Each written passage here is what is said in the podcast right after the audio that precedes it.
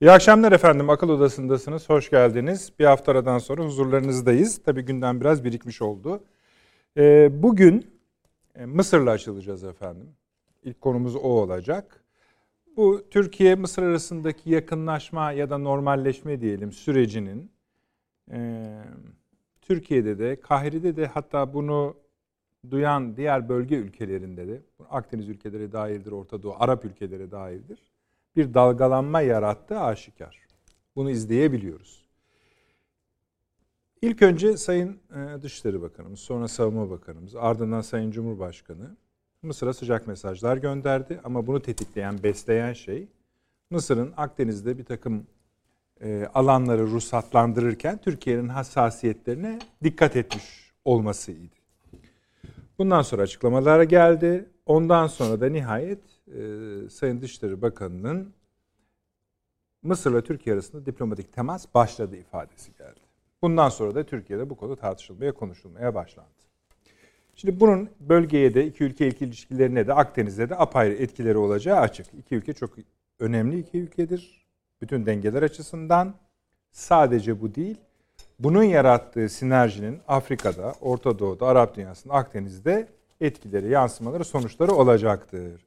Fakat bundan evvel yapılması gereken bir şey var.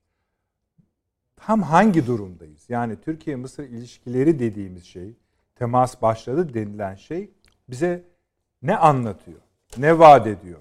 Doğru teşhis edebiliyor muyuz? Çünkü baştan söyleyelim. Bir kısım akademisyen, köşe yazarı, eski diplomat, asker şöyle dediler. İşte biz size çok söylemiştik. Bizi dinlemediniz, işte geldiniz bizim dediğimiz noktaya. Bir başka kesit, kesimse işte artık Mısır'a kavuşuyoruz ki o kesimin içinde işte başta Mısır'ı biraz öteleyen, itekleyen kesimler de vardı. Bir an önce piramitlerimize kavuşmak tırnak içinde söylüyorum latife olarak. Arzularını ekranlardan, köşelerinden yansıtmaya başladılar. İkisi de aşırı reaksiyonlar. Böyle bir tablo şu anda ortada görünmüyor. Öyle olup olmadığını elbette buradaki misafirlerimize, konuklarımıza danışacağız, büyüklerimize. Ama bir, mesela bu duruma ABD, Rusya ve Akdeniz ülkeleriyle kimi körfez ülkeleri ne diyorlar? Bir başka nokta acaba biz hep Türk bizim siyasi liderlerimizin temennilerini, barış mesajlarını, sıcak mesajlarını dinledik. Ama acaba Mısır'da durum ne? Mesela oranın Dışişleri Bakanı konuştu. İstihbarat İsimsiz istihbarat ve Dışişleri Bakanlığı yetkilileri çıkıp bazı gazetelere demeçler verdiler. Oradan ne çıkarabiliriz? Görünen o ki Mısır işi biraz bu yani o kadar bizim kadar heyecanlı görünmüyor. Bunun sebepleri var. O sebepleri konuşacağız. Dahası bir takım beklentileri var. Bu beklentileri genel olarak Türkiye'nin bölgedeki hareketliliğinden rahatsızlık olarak okuyabiliriz. İki, Mısır'ın iç tariflerine, iç tariflerine, iç politika dinamiklerine fazla yakınlaşmaması gerektiği üzerinden de bir cümle kurduğunu söyleyebiliriz. Her hal ve şartta şunları yapmamız gerekiyor bu akşam soğukkanlılıkla. Bir, Mısır bize ne söylüyor? İki, Türkiye-Mısır yakınlaşması denilen şey ne kadar ileride? Yani tam ne yapıyoruz? Ortada bir müzakere var mı yok mu? Yok ise ancak iklimi besliyoruz, sıcaklığı besliyoruz. Şunu da konuşacağız. Mısır'la bir ne diyelim eski güzel renkli günlere dönmeyi arzu ediyor muyuz? Bu iyi bir şey mi? Onlar arzu ediyor mu? İyi bir şey mi? Bunlara da tek tek değineceğiz. Ama şunu söyleyebiliriz. Bu konu gerçekten önemlidir efendim. Ankara Kahire yakınlaşması diye bir tablo ortaya çıktığında taşların yerinden oynamaması mümkün değil. İyisi kötüsü ayrı konu. Bu akşam ikinci maddemiz efendim Suriye meselesi. Rusya'nın bir takım e, roketli aktivasyonları öyle çalışıyorlar. Ve tabii 10. yılı malum.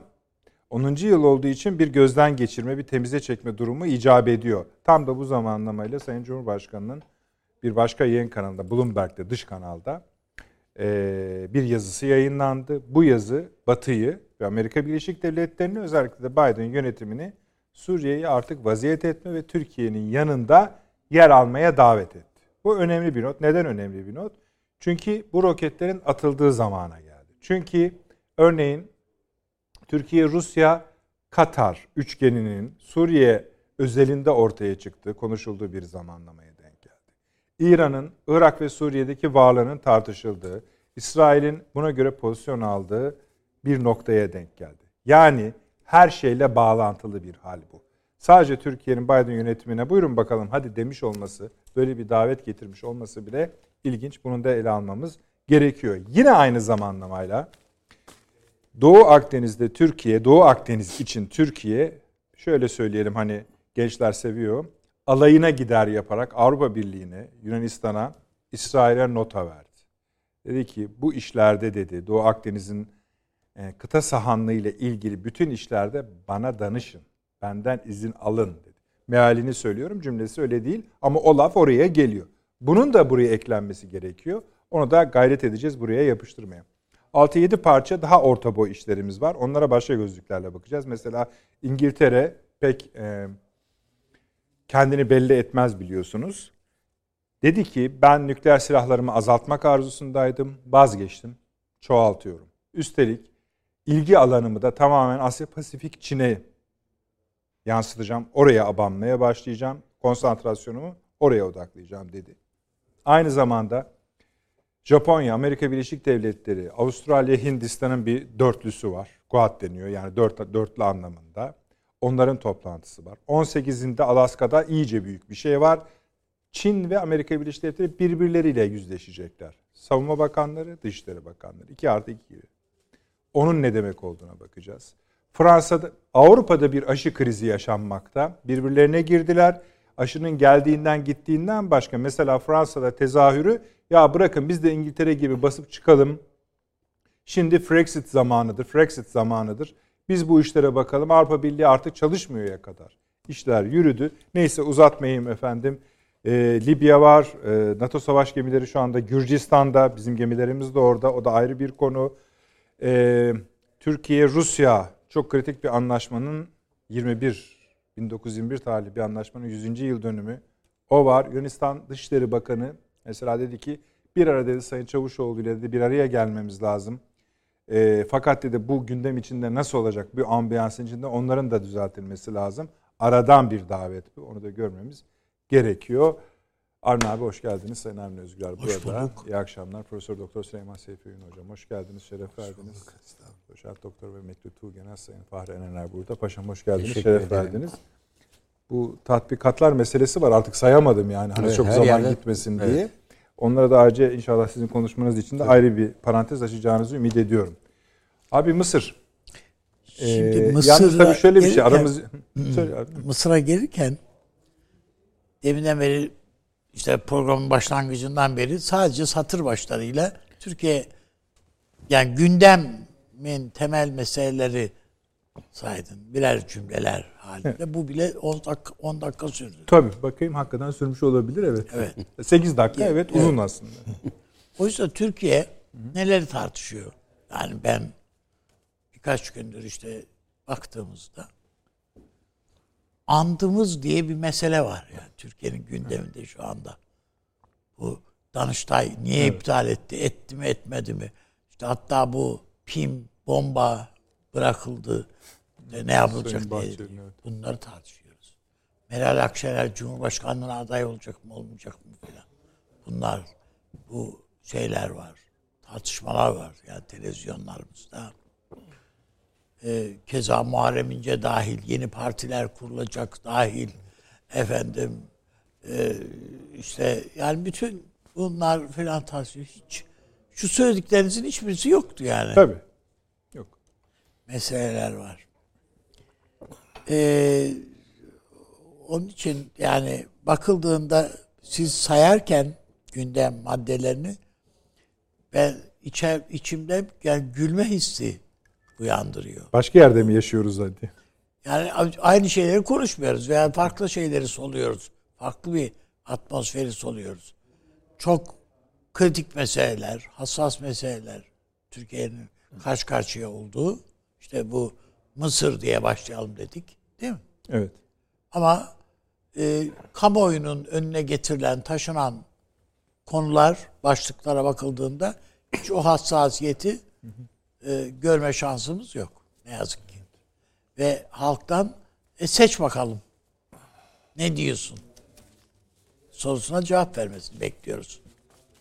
Yani o kadar ki işte mezarlıkta çiçek satan kadının çocuğu Oxford'da okudum okumadım iyi varana kadar yani akşam programlarında tartışılıyor bunlar. Filan. Neyse bunları geçelim. Yani ben sadece hani bir şey olsun, tespit olsun diye bunları Tabii. söyledim. Yok, gayet de iyi yaptınız. Bu yani çok şey- şeyler söylenebilir ama biz işimize bakalım. Biz hani Türkiye Tabii üzerine yani ben bir şey hani yapıyoruz. bizim medyamızın Türkiye ile münasebeti, Türk siyasetiyle, ya Türkiye'nin siyasetinin de çok kritik, hassas meseleleri var yani. Önemli işte Milliyetçi Hareket Partisi Büyük Kongresi var, kurultayı var. Ee, AK Parti Büyük Kongre'ye gidiyor önümüzdeki dönemde. Av- Avrupa Birliği ile ilgili işte zirve toplantısına geldik. E, NATO zirvesi var bilmem ne. Yani Tü- Türk-Amerikan ilişkileri yani bu, bunların hepsi Türkiye'nin önündeki meseleler işte bu sizin saydıklarınızın dışında yani sayıyorum tabii. ben de gibi. Şimdi bu Mısır meselesine eğer herhalde hepimiz hatırlıyoruz ki biz en az iki senedir bu Mısır, Suriye bunlar önemli. Bizim mutlaka bu tabloyu yani ilişkiler temelinde yeniden tanzim etmemiz e, icap eder diye. Tabii. Bu işi derlenip toplansın, Tabii, derlensin diye temennilerimizi söyledik. şu, esas olarak bu bir sevgi ilişkisi değildir uluslararası ilişki. Yani böyle bir şey yok zaten. Ee, Orta Doğu'da veya dünyanın başka yerlerinde bizim ilişki kurduğumuz devletlerin hepsinin yönetici kadroları e, çok hayır ha insanlar mı yani? Sütten çıkmış ak kaşıklar mı ki başkasında başka şeyler arıyoruz ki? Yani Sisi dediğimiz insan yani dediğimiz insan geçmişte Kenan Evren'in bir başka versiyonu yani ne, ne olacak bunların hepsi Amerika'nın emriyle darbe yapmış filan adamlar. Yani bunlar kendiliklerinden yani çok heveskar olduklarından değil. Amerika'nın işi görülsün diye yapıyorlar bu darbeleri filan. Yani e, Mısır böyle bir ülke zaten. Dolayısıyla e, ben hatta yani mu- muhtemelen bizi dinleyenlerin herkes bilir, bil- biliyordur. Ve hatta ta- e, en azından Tayyip Erdoğan biliyordur. Tayyip Erdoğan'a abi diye hitap ediyordu Genelkurmay Başkanı iken. Yani hitabı, ilişkisi de bu. Dolayısıyla yani e, hani bir, bir Türkçe'de bir tabir var yani çok haddini aşarak bir şey söyleyeyim. Hani eşeğini dövmeyen semerini döver yani şimdi bizimki biraz da ona benziyor yani. Amerika, ya bu darbeyi isteyen Amerika'ydı, yaptırdı. Bu kadar basit yani. Tıpkı bizde yaptırdıkları gibi geçmişte.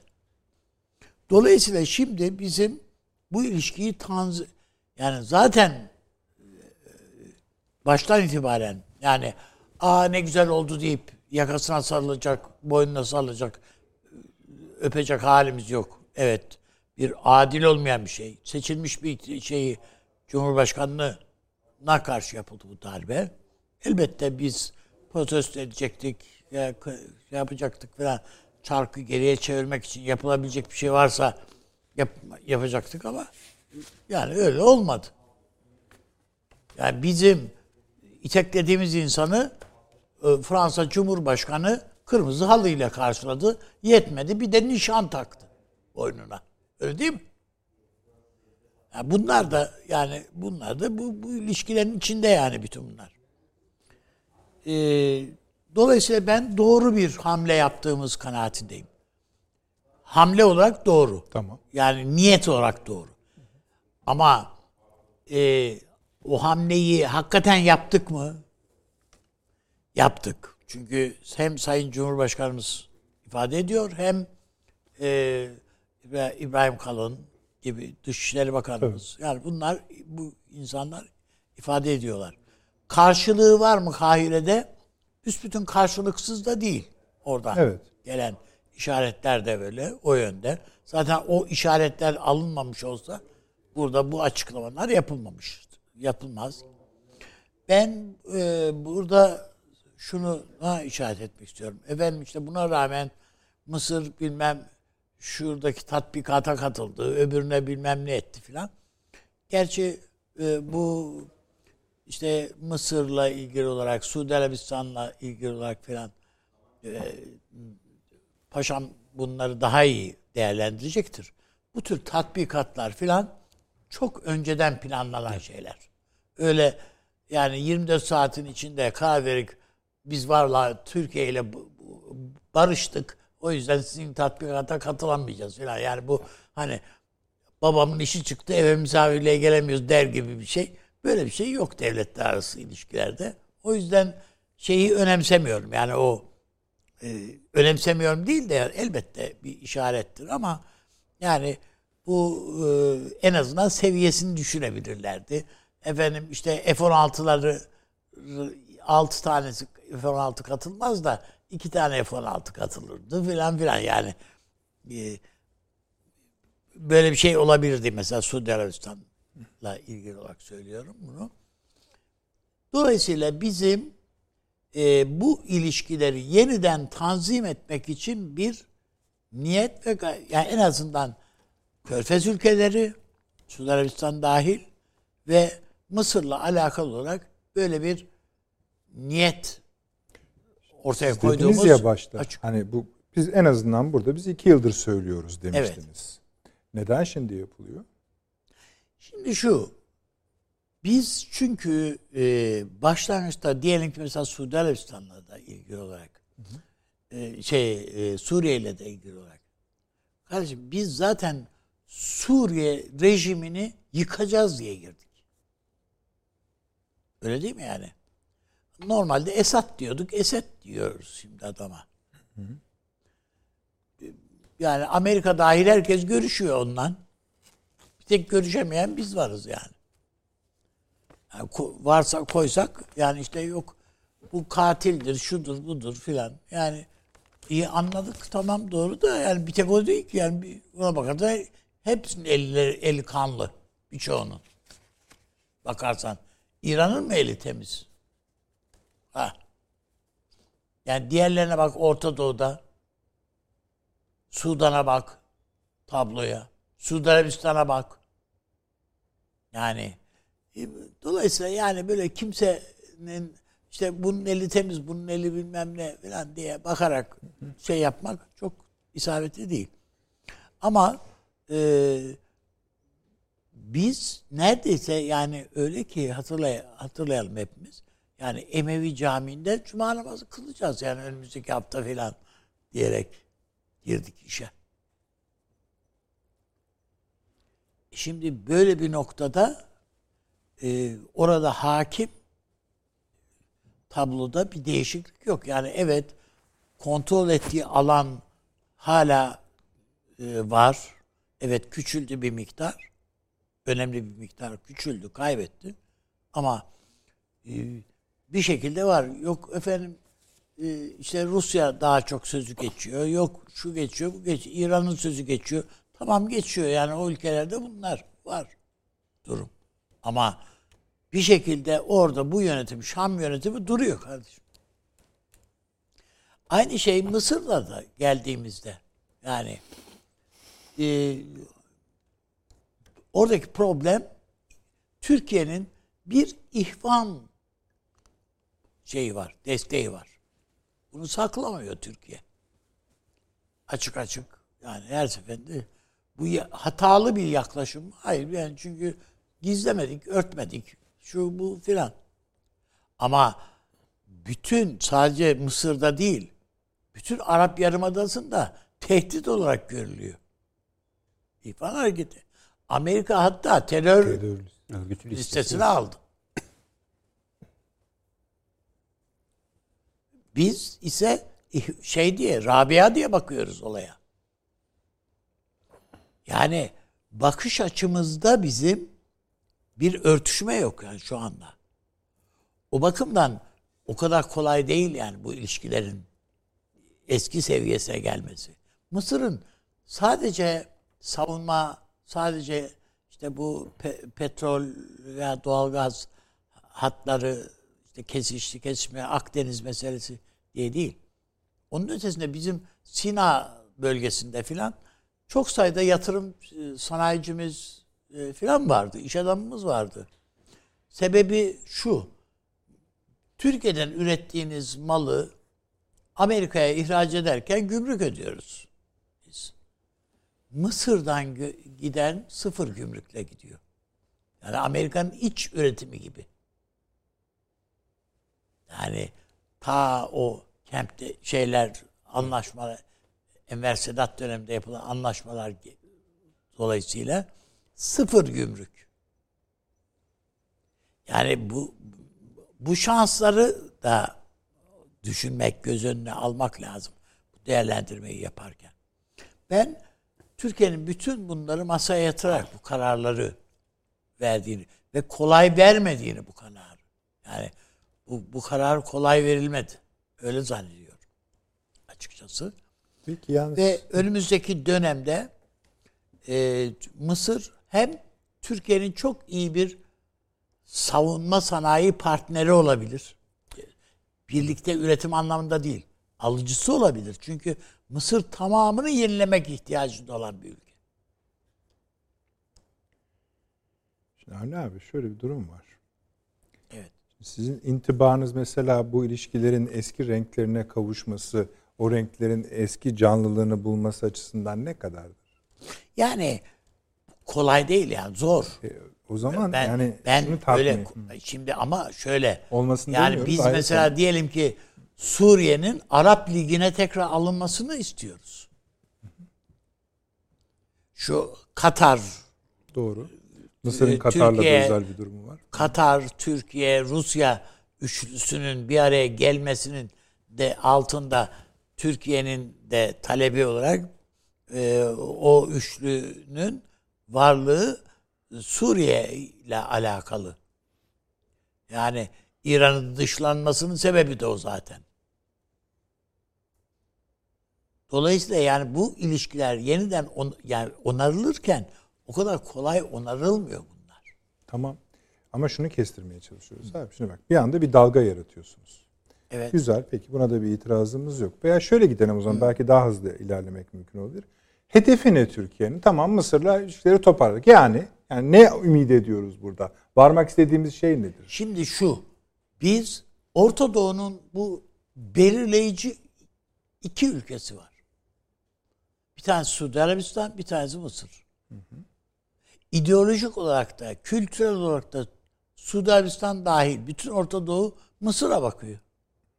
Yani evet bana göre eski şey çekiciliği, cazibesi yok ama eleser diye bakılıyor.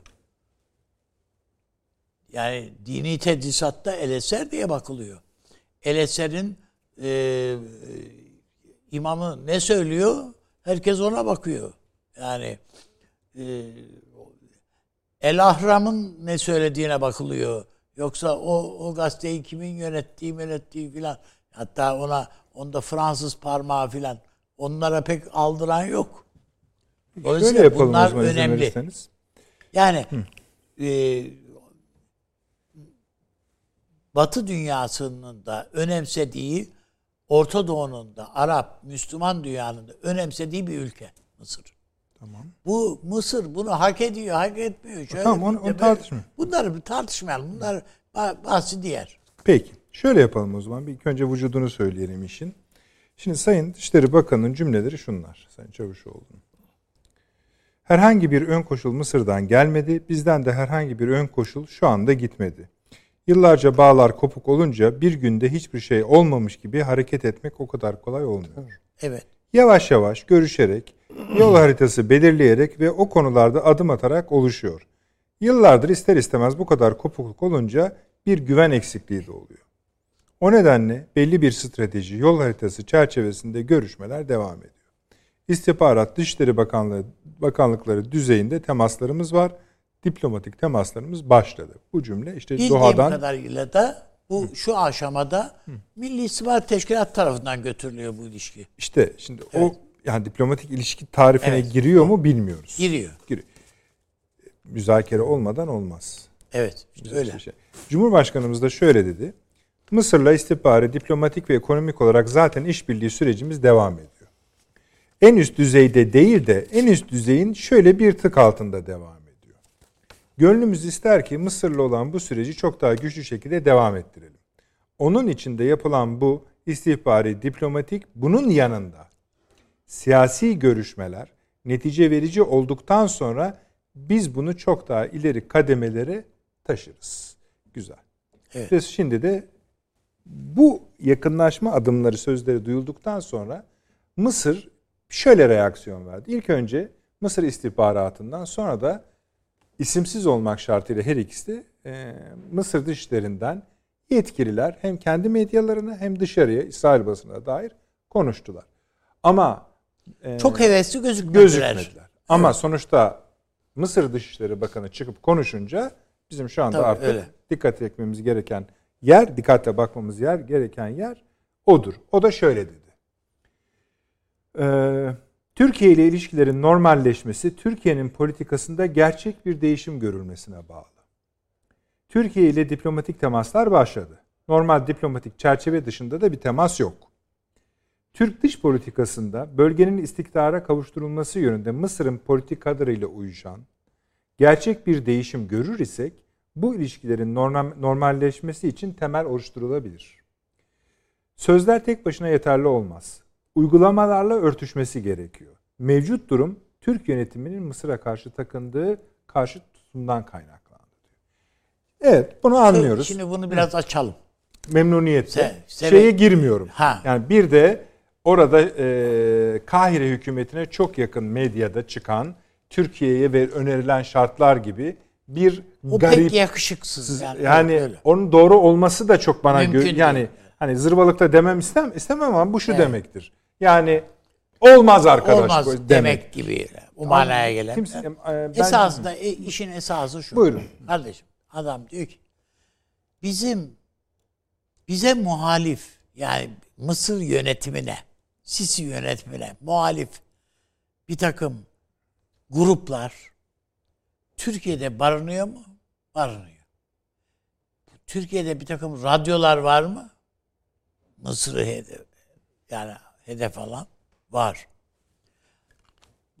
Bunlardan somut olarak bunların bunların himaye görmediğine veya Türkiye'nin bunlara kucak açmadığına na inanmak istiyoruz.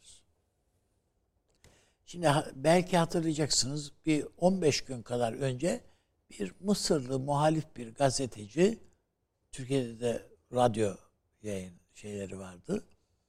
Ee, Kahire'ye gitti. Döndü. Ülkeye döndü. Kendi isteğiyle döndü. Ee, orada tutuklandı.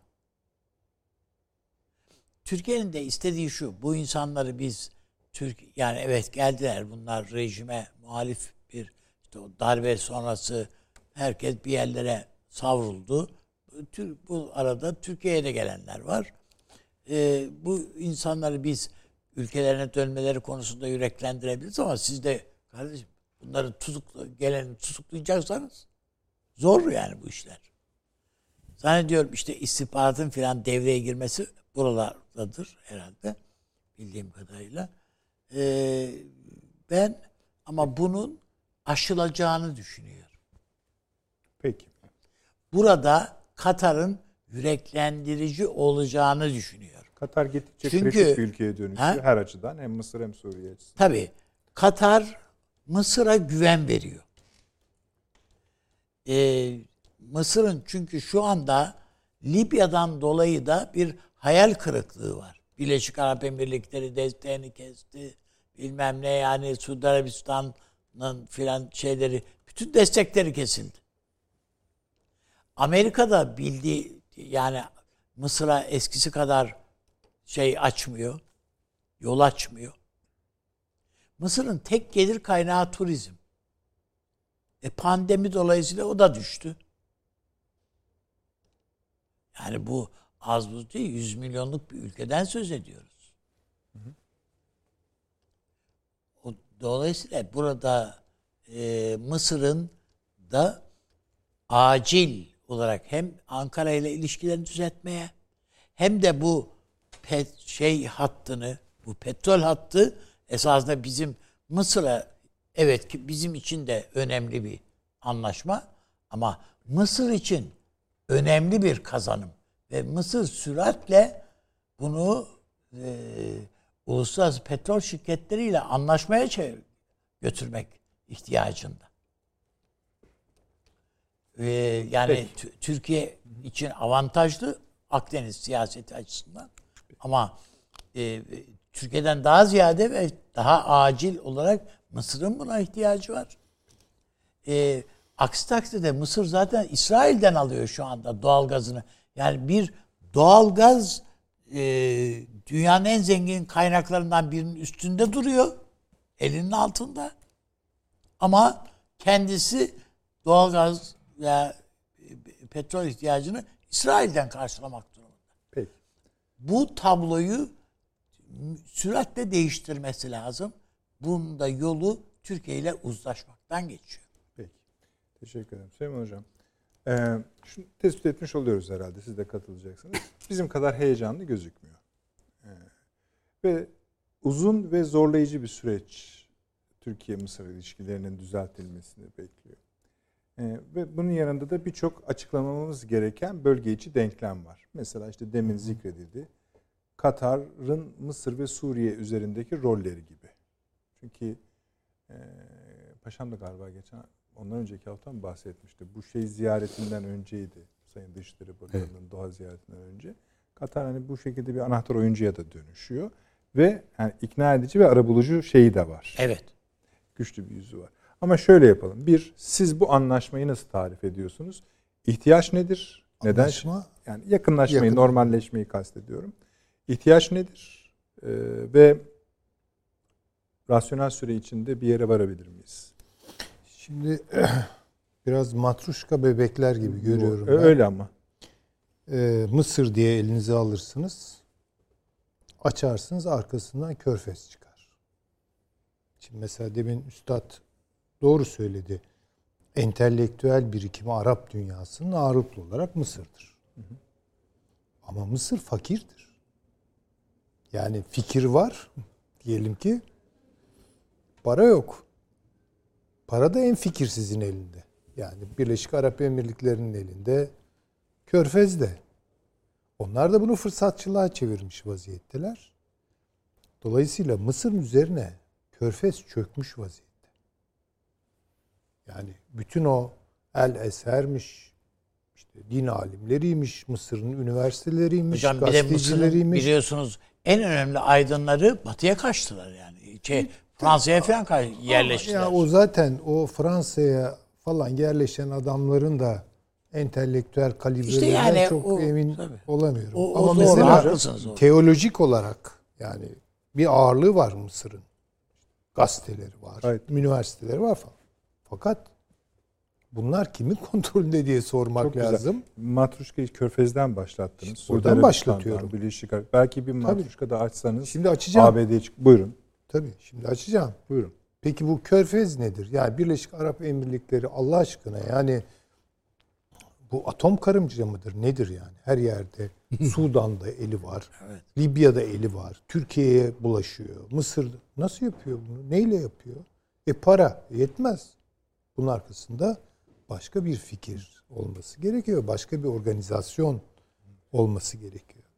Buna da baktığınız zaman tabii ki Amerika Birleşik Devletleri ile Körfez arasındaki ilişki ortaya çıkıyor. Yani ben şöyle düşünüyorum. Amerika Birleşik Devletleri Mısır'a baktığı zaman sadece Mısır'ı görmez. Suudileri görür.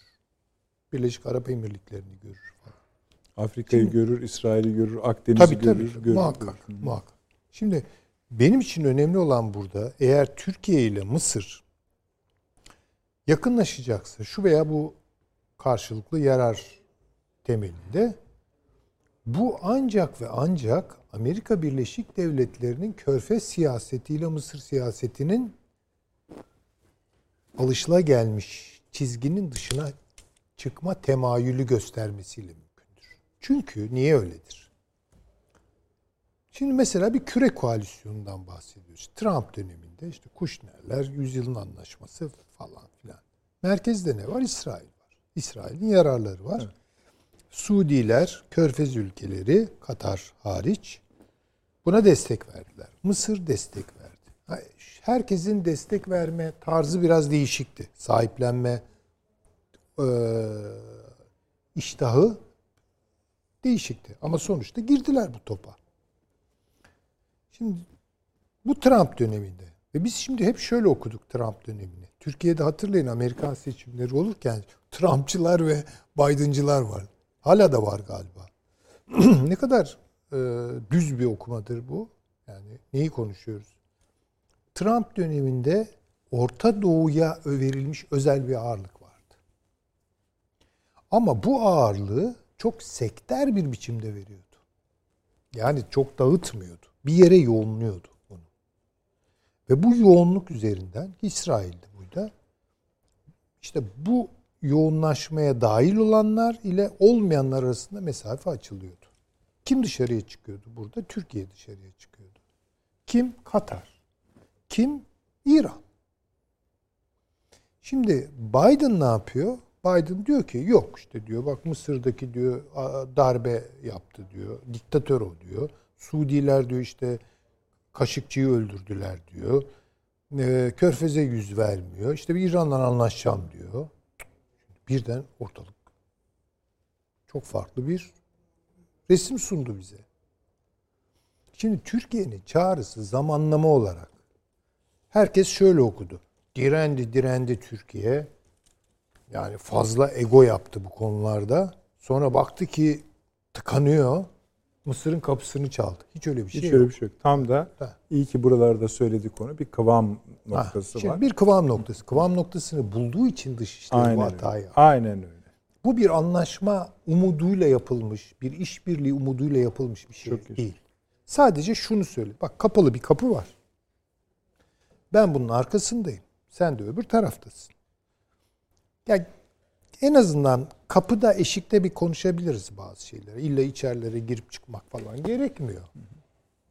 Yani, Ve gösteriyor. Suudi Arabistan'ın durumu şimdi bu. Aslında Mısır'ın ki direnç göstermek oluyor. O bahsettiğiniz Tabii. metinler.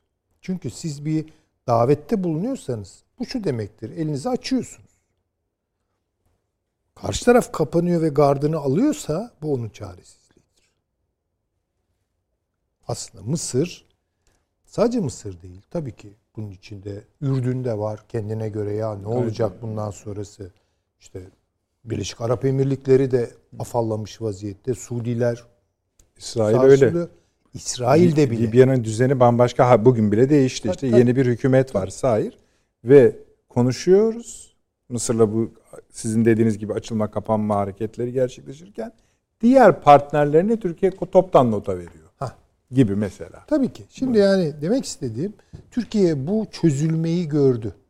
Daha doğrusu bu savrulmayı gördü.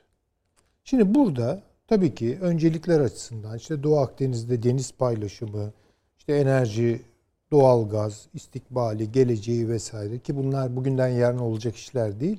Ama en azından Mısır'a dedi ki yani bak zor duruma düşüyorsun. Ben şimdi tercüme etmeye çalışayım. Gayet Nasıl anlıyorsun? Tam yaptığımız bu ha, zaten. Ya, bak, Mısır. Yani gidişin gidiş değil kardeşim. Yani. Evet doğru zaten. Ha. Şimdi işte ihvancılıktır, yok bilmem darbedir falan. Bak şöyle yapalım. Ekonomik olarak da evet bir azalma var e, hacimde ama ben baktım böyle aman aman bir düşüş de yok hala. Yani şey devam ediyor nasıl İsrail'le devam ediyorsa Mısır'la da devam ediyor şöyle veya böyle veya Birleşik Arap Emirlikleri'yle devam ediyorsa öyle devam ediyor. Yani işin bir ekonomik boyutu var. Bak bu siyasetten etkilenmedi ya da az etkilendi. Bak olabiliyor demek ki. Teknik olarak siyasi kavgalarımızı merkeze almadan yapılabilecek karşılıklı yarar üzerine bir şeyler varsa gel yapalım. Eminim ben bakın kolay kolay bu kelimeyi kullanmam, kullanmam. Mısır diplomasisi derin bir ah çekmiştir. Oh değil, ah çekmiştir. Ya keşke şu fırsatı değerlendirebilsek. E, göz göre göre Kıbrıs kadar yer kaybediyor. Kimin zoruyla oluyor bu? Amerika'nın zoruyla oluyor. Yani bu adamlar Mısır'ı bir miligram bile sevmiş olsalar. Bir miligram canım. Bir içlerinden bir ah geçer. Ama henüz konjonktür, dönem. Bugünden yarına bizdeki siyasi tartışmalar işte düzeyini demin üstad söyledi. Çünkü e, bilgisizlik acelecilik getirir. Ama biraz bilgi sahibi olursa insanlar acele etmemeyi de öğrenirler. Yani soğukkanlı düşünürler. Bu bugünden yarına çözülecek bir mesele değil.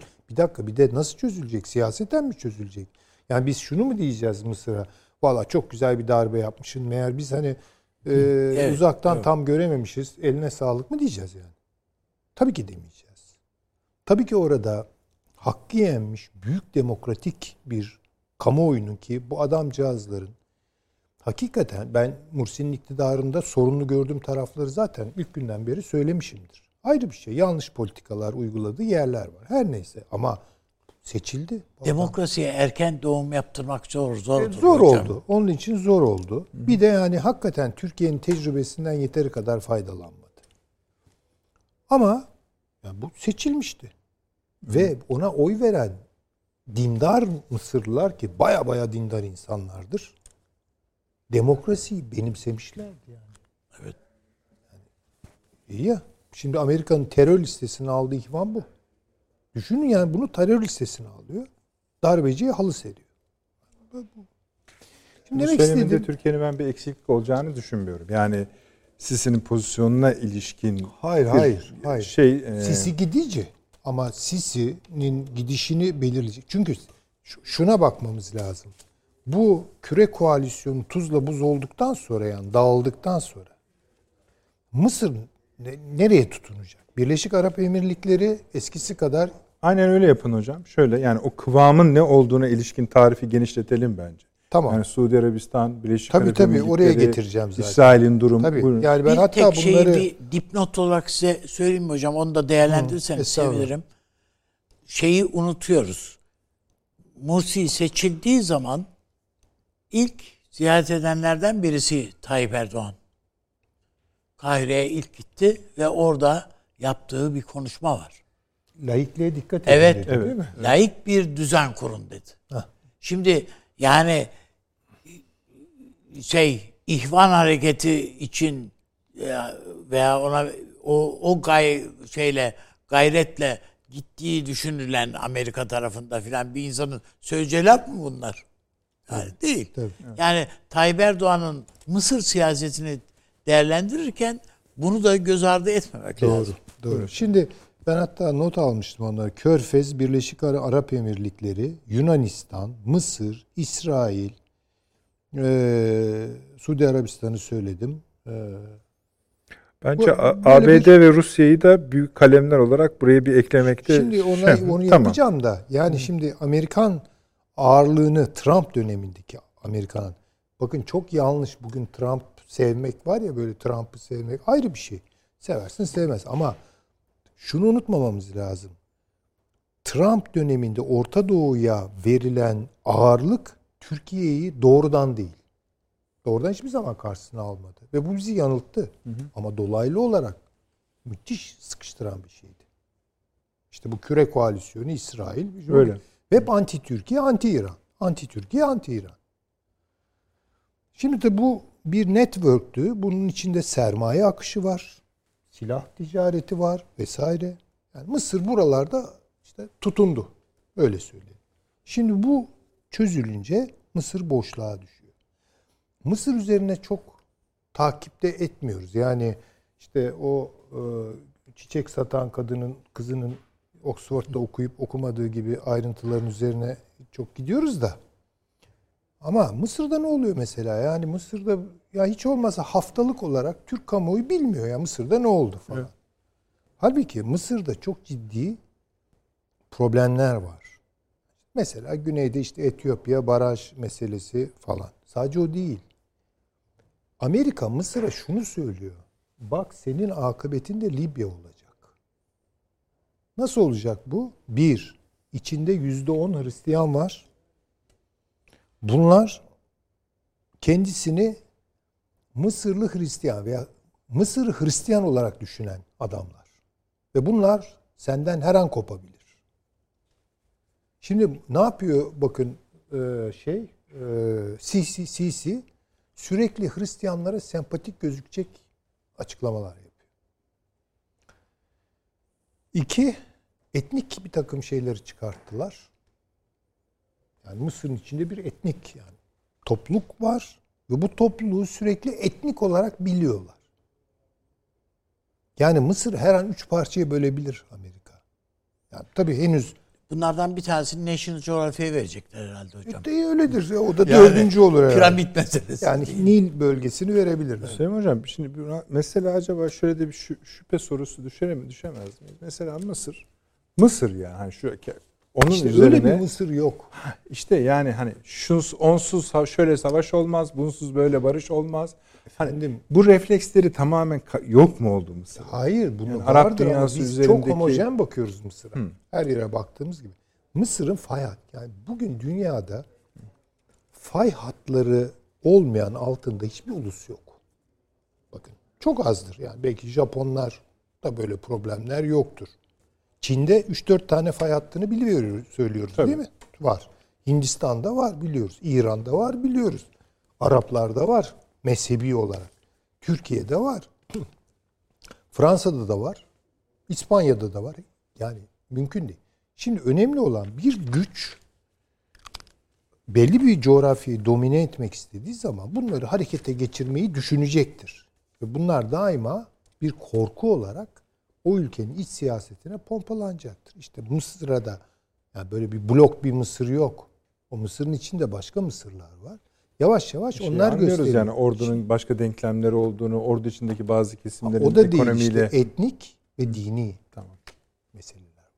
Şimdi Libya'yı böyle bölmediler? Bugün Libya'da Batı Libya, Doğu Libya. Bir de Güney Libya. Yani adı böyle konmadı ama ayrımlar ortaya Fiili çıktı. durum bu. Fiili durum bu. Ee, Suriye'ye bakıyorsunuz zaten paramparça. Yani Fırat'ın doğusu, batısı falan. Irak belli. Parçalayamadığı neresi kaldı? Türkiye ve İran kaldı. Değil mi yani? Çünkü parçalayarak yönetiyor. İşte pul bul basıyor adam. Ne yapsın hocam Artık işte bu kadar. Onu bilemem. Ama Şimdi- Mısır'a da şunu söylüyorlar. ima ediyorlar. Bak işler kötüye gider yani. Şimdi dolayısıyla çok zor durumda Mısır. Kaynakları yok. Para bulamıyor. Ve içeride hakikaten e, çok hoşnutsuz bir kütle var. Şimdi Türkiye burada bunu söylediği zaman hani ne diyorlar ona e, erkekliğe laf ettirmemek için işte dik durmak, kuyruğu dik tutmak. Kuyruğu dik tutmaya çalışıyorlar. Ama Mısır önünde sonunda kendisine bir çıkış yolu arayacak. Bunun Sisi ile olmayacağı açık. Ve bunun Türkiye'siz de olmayacağı açık. Şimdi dolayısıyla ben e, bu gelişmeleri, bu açıklamaları bu çerçeveyi yediriyorum. Rusya'nın Mısır'da sandığımızdan daha fazla bir damarı vardır. Var, doğru. Almanya'nın vardır. Dikkat edelim. Doğru. Çok kuvvetli bir Fransa'nın vardır, İngiltere'nin vardır. Dolayısıyla Mısır'ın İngiltere malum. E, tabii Şimdi ama peki tamam siz devam edin. ya şimdi Mısır'ın e, her an o yekpare görünümünün altında o çatlaklar işlemeye başlayabilir. Bu e, parasızlıkta daha da kolay hale geleceği için Mısır'ın şu anki konumu mümkün olduğu kadar kendini ekonomik olarak düzeltmek vesaire açığa çıkartmak. Biraz yani insanların karnı doysun. Biz Mısır halkı nasıl yaşıyor bilmiyoruz. Ama ben iyice bir zamanında Mısır'a, Kahire'ye gittim. Yani tahammül gözümün tahammül edemeyeceği manzaralar gördüm. Yazık. Yani çok üzü- üzüntü vericiydi. Yığılmış çöp dağları vesaire. Mezarlıklarda yaşayan insanlar. Şimdi daha kötü olduğuna adım kadar eminim. Hal böyleyken bu aynı şekilde e, şey için Körfez için geçerli. Yani Birleşik Arap Emirlikleri de boşluğa düştü. Açığa düştü. Suudlar açığa düştüler. Böyle bir durumda yeni bir oluşum peşinde bana kalırsa Amerika Birleşik Devletleri. Artık bunu küre koalisyonuyla açıklayamayız. Peki orada keseyim. Tamam. Orada keseyim izin verirseniz. Buyurun. Ama not ederek keseyim. Şimdi e, paşam şöyle yapalım. Ben arkadaşlarımdan rica edeyim reklamı biraz erken alsınlar. Ortaya gelmesin. Biliyorum bekletiyorum. Ama biraz da mahsus yapıyorum. Çünkü size uz- uzun parçalara ayıracağım. Şimdi Süleyman Hocam şeyi özellikle bu kıvam meselesini açtı iyi oldu. Ama bence tam meme kıvamına getirmedi. Kulak memesi kıvamına. Evet. Kızıyor, kızmıyorsunuz değil mi? Yok, hayır, zaten, Onu biraz e, konuşmak istiyorum tamam. çünkü ben. Bu tartışma Türkiye'de oraya varacak çünkü. Biz bu hani Avni abi dedi ya Ama açılışta bakın, yani biz o- bakın nelerden bahsediyoruz. Bu iş oraya gittiğinde tamam mı biz dedik demedik'e gelecek mesele. Evet, ama şimdi o çok yanlış. Bakınız birçok şeyi yanlış konu. İstihbaratlar arası ilişki sürüyor. Ne demek bu? İstihbaratlar ne zamandan beri diplomasi yapıyor? İstihbaratlar ne zamandan beri siyaset öyle bir şey olamaz zaten. Ama istihbaratlar arasında zaten gerilimli ilişkiler Evet, var. var. Suçlamalar var. Ama zaten Bu- Cumhurbaşkanı'nın özellikle okudum. Siyasi boyutu da diye ekledi ya. O yani işte asıl konuşulması gereken Oraya ve nihayetinde de bahsettiğiniz ABD'nin yeni oraya Bunlar, gelmeyecek. bunlar bakın şık davetiye. Cumhurbaşkanı da Cumhurbaşkanı da biliyordur. e, Bürokratlar da biliyordur ki bu iş sadece davetin şıklığı içindir. Cazibesini Peki. arttırmak için. Yoksa Konuşalım. bunun karşılığının olduğunu ben Tamam, zannetmiyorum. Peki. Efendim hemen dönüyoruz.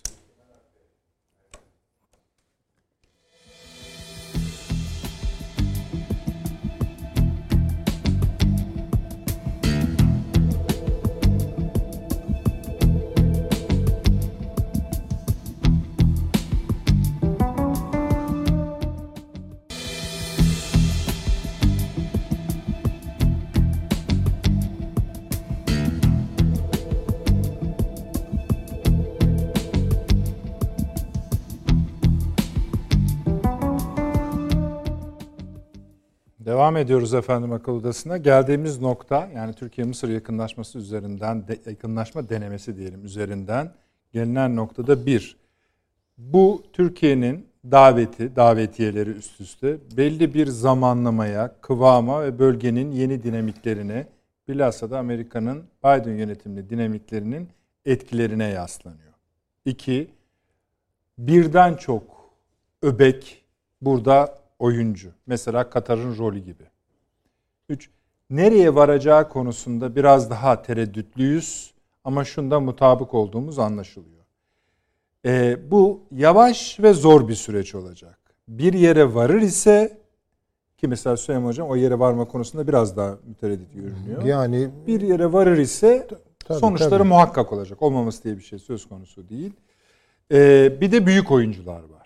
Büyük oyuncular dediğimizde Amerika Birleşik Devletleri ve Rusya'nın Mısır ve demin bahsettiğimiz öbekler, dengeler üzerindeki etkilerinin nasıl olacağı. Çünkü bu konu aynı zamanda çok açık bir şekilde Libya demek aynı zamanda çok açık bir şekilde. Suriye demek, tabii, Akdeniz denklemleri, İsrail demek, Körfez demek, belki İran bile demek.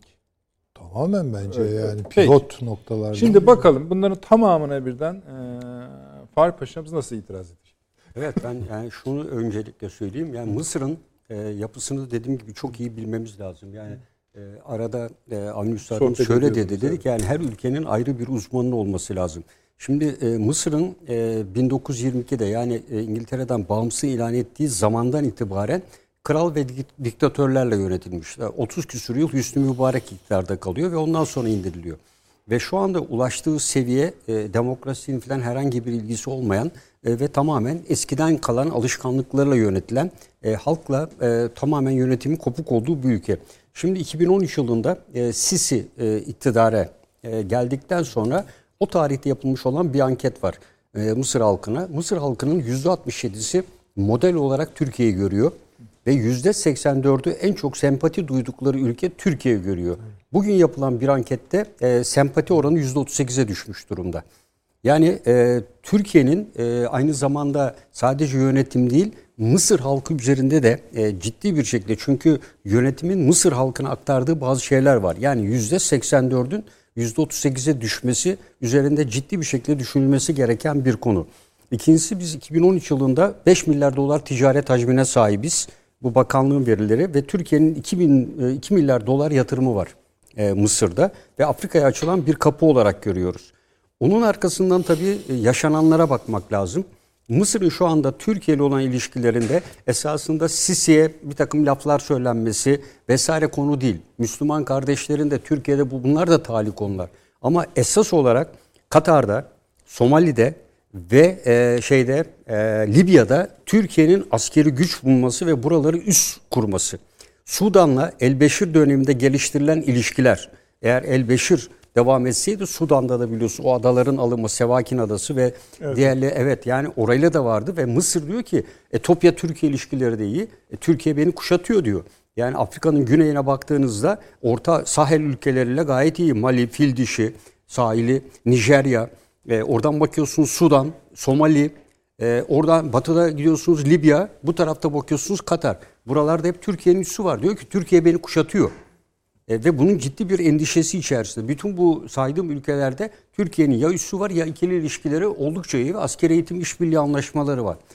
Türkiye'ye karşı olarak Mısır'da e, olabildiği kadar, bunda tabii Amerika'nın da etkisi var. Yani örneğin Mısır'la Yunanistan arasındaki deniz yetki sını e, anlaşmasında Pompeo'nun ettiği telefonla e, Sisi'nin ikna olduğu, ikna olduğu zorlandığı ve o yüzden imzaladığı ve bununla birlikte Türkiye'nin kuşatmasına karşı hatta Libya'da, karşıt anlaşma evet. imzalanacakken evet. E, telefona çağırıyorlar, tabii, gidiyor, tabii. geliyor. Evet, tabii.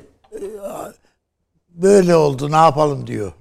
Ee, şimdi dediğim gibi en büyük e, korkusu e, bir de e, bu süreçte de aktör olan Katar'ın Türkiye olan ilişkisini de dikkate aldığımızda Mısır'ın Türkiye tarafından çevrelenme korkusu, giderek artan bu korkunun bence çok hakim olduğunu görüyoruz.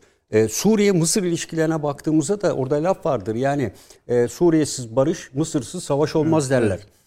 Şimdi Mısır-Suriye ilişkilerine baktığımızda e, Sisi ile Esad arasındaki ilişkilerin de yine biliyorsunuz bu iki devlet bir araya gelerek bir e, devlet oluşturdular ama e, uzun soluklu olmadı.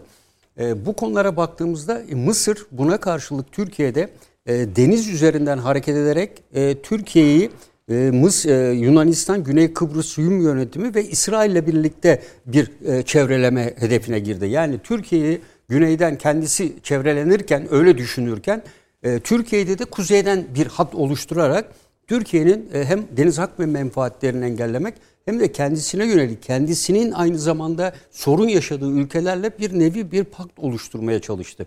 Bunda tabi Amerika Birleşik Devletleri'nin yoğun bir desteği var. Özellikle Sinay Yarımadası üzerinde İsrail'e yönelik olarak işte Sünni teröristlerin yapacağı saldırılara, eylemlere karşı terörle mücadeleyi teşvik etmesi ve İsrail'in güneyden güvenliğini sağlaması Amerika Birleşik Devletleri tarafından Mısır üzerindeki rolde birinci derecede etkili oluyor. Yani bu bölge üzerinde e, İsrail'in güneyden e, yapılacak saldırılardaki bu İsrail'de de büyük ölçüde elini rahatlatan bir konu. E, diğer taraftan baktığımızda e, özellikle Filistin yani bir kere Mısır'ın e, bir e, bakışı var. Yani Arap Birliği üzerindeki Arap modernleşmesinin, Arap milliyetçiliğinin e, en önemli rol modeli e, Araplar üzerinde. Dolayısıyla Arap Birliği hemen hemen Mısır'ın e, liderliğinde hareket ediyor. E, dolayısıyla Mısır'la olan ilişkilerin e, iyileşmesi aynı zamanda Türkiye'nin Körfez'le olan ilişkilerin de iyileşmesi anlamına taşıyor. Bu yüzden Mısır e, bence e, efendim Sisi'ye işte küçük Rabia işareti falan değil.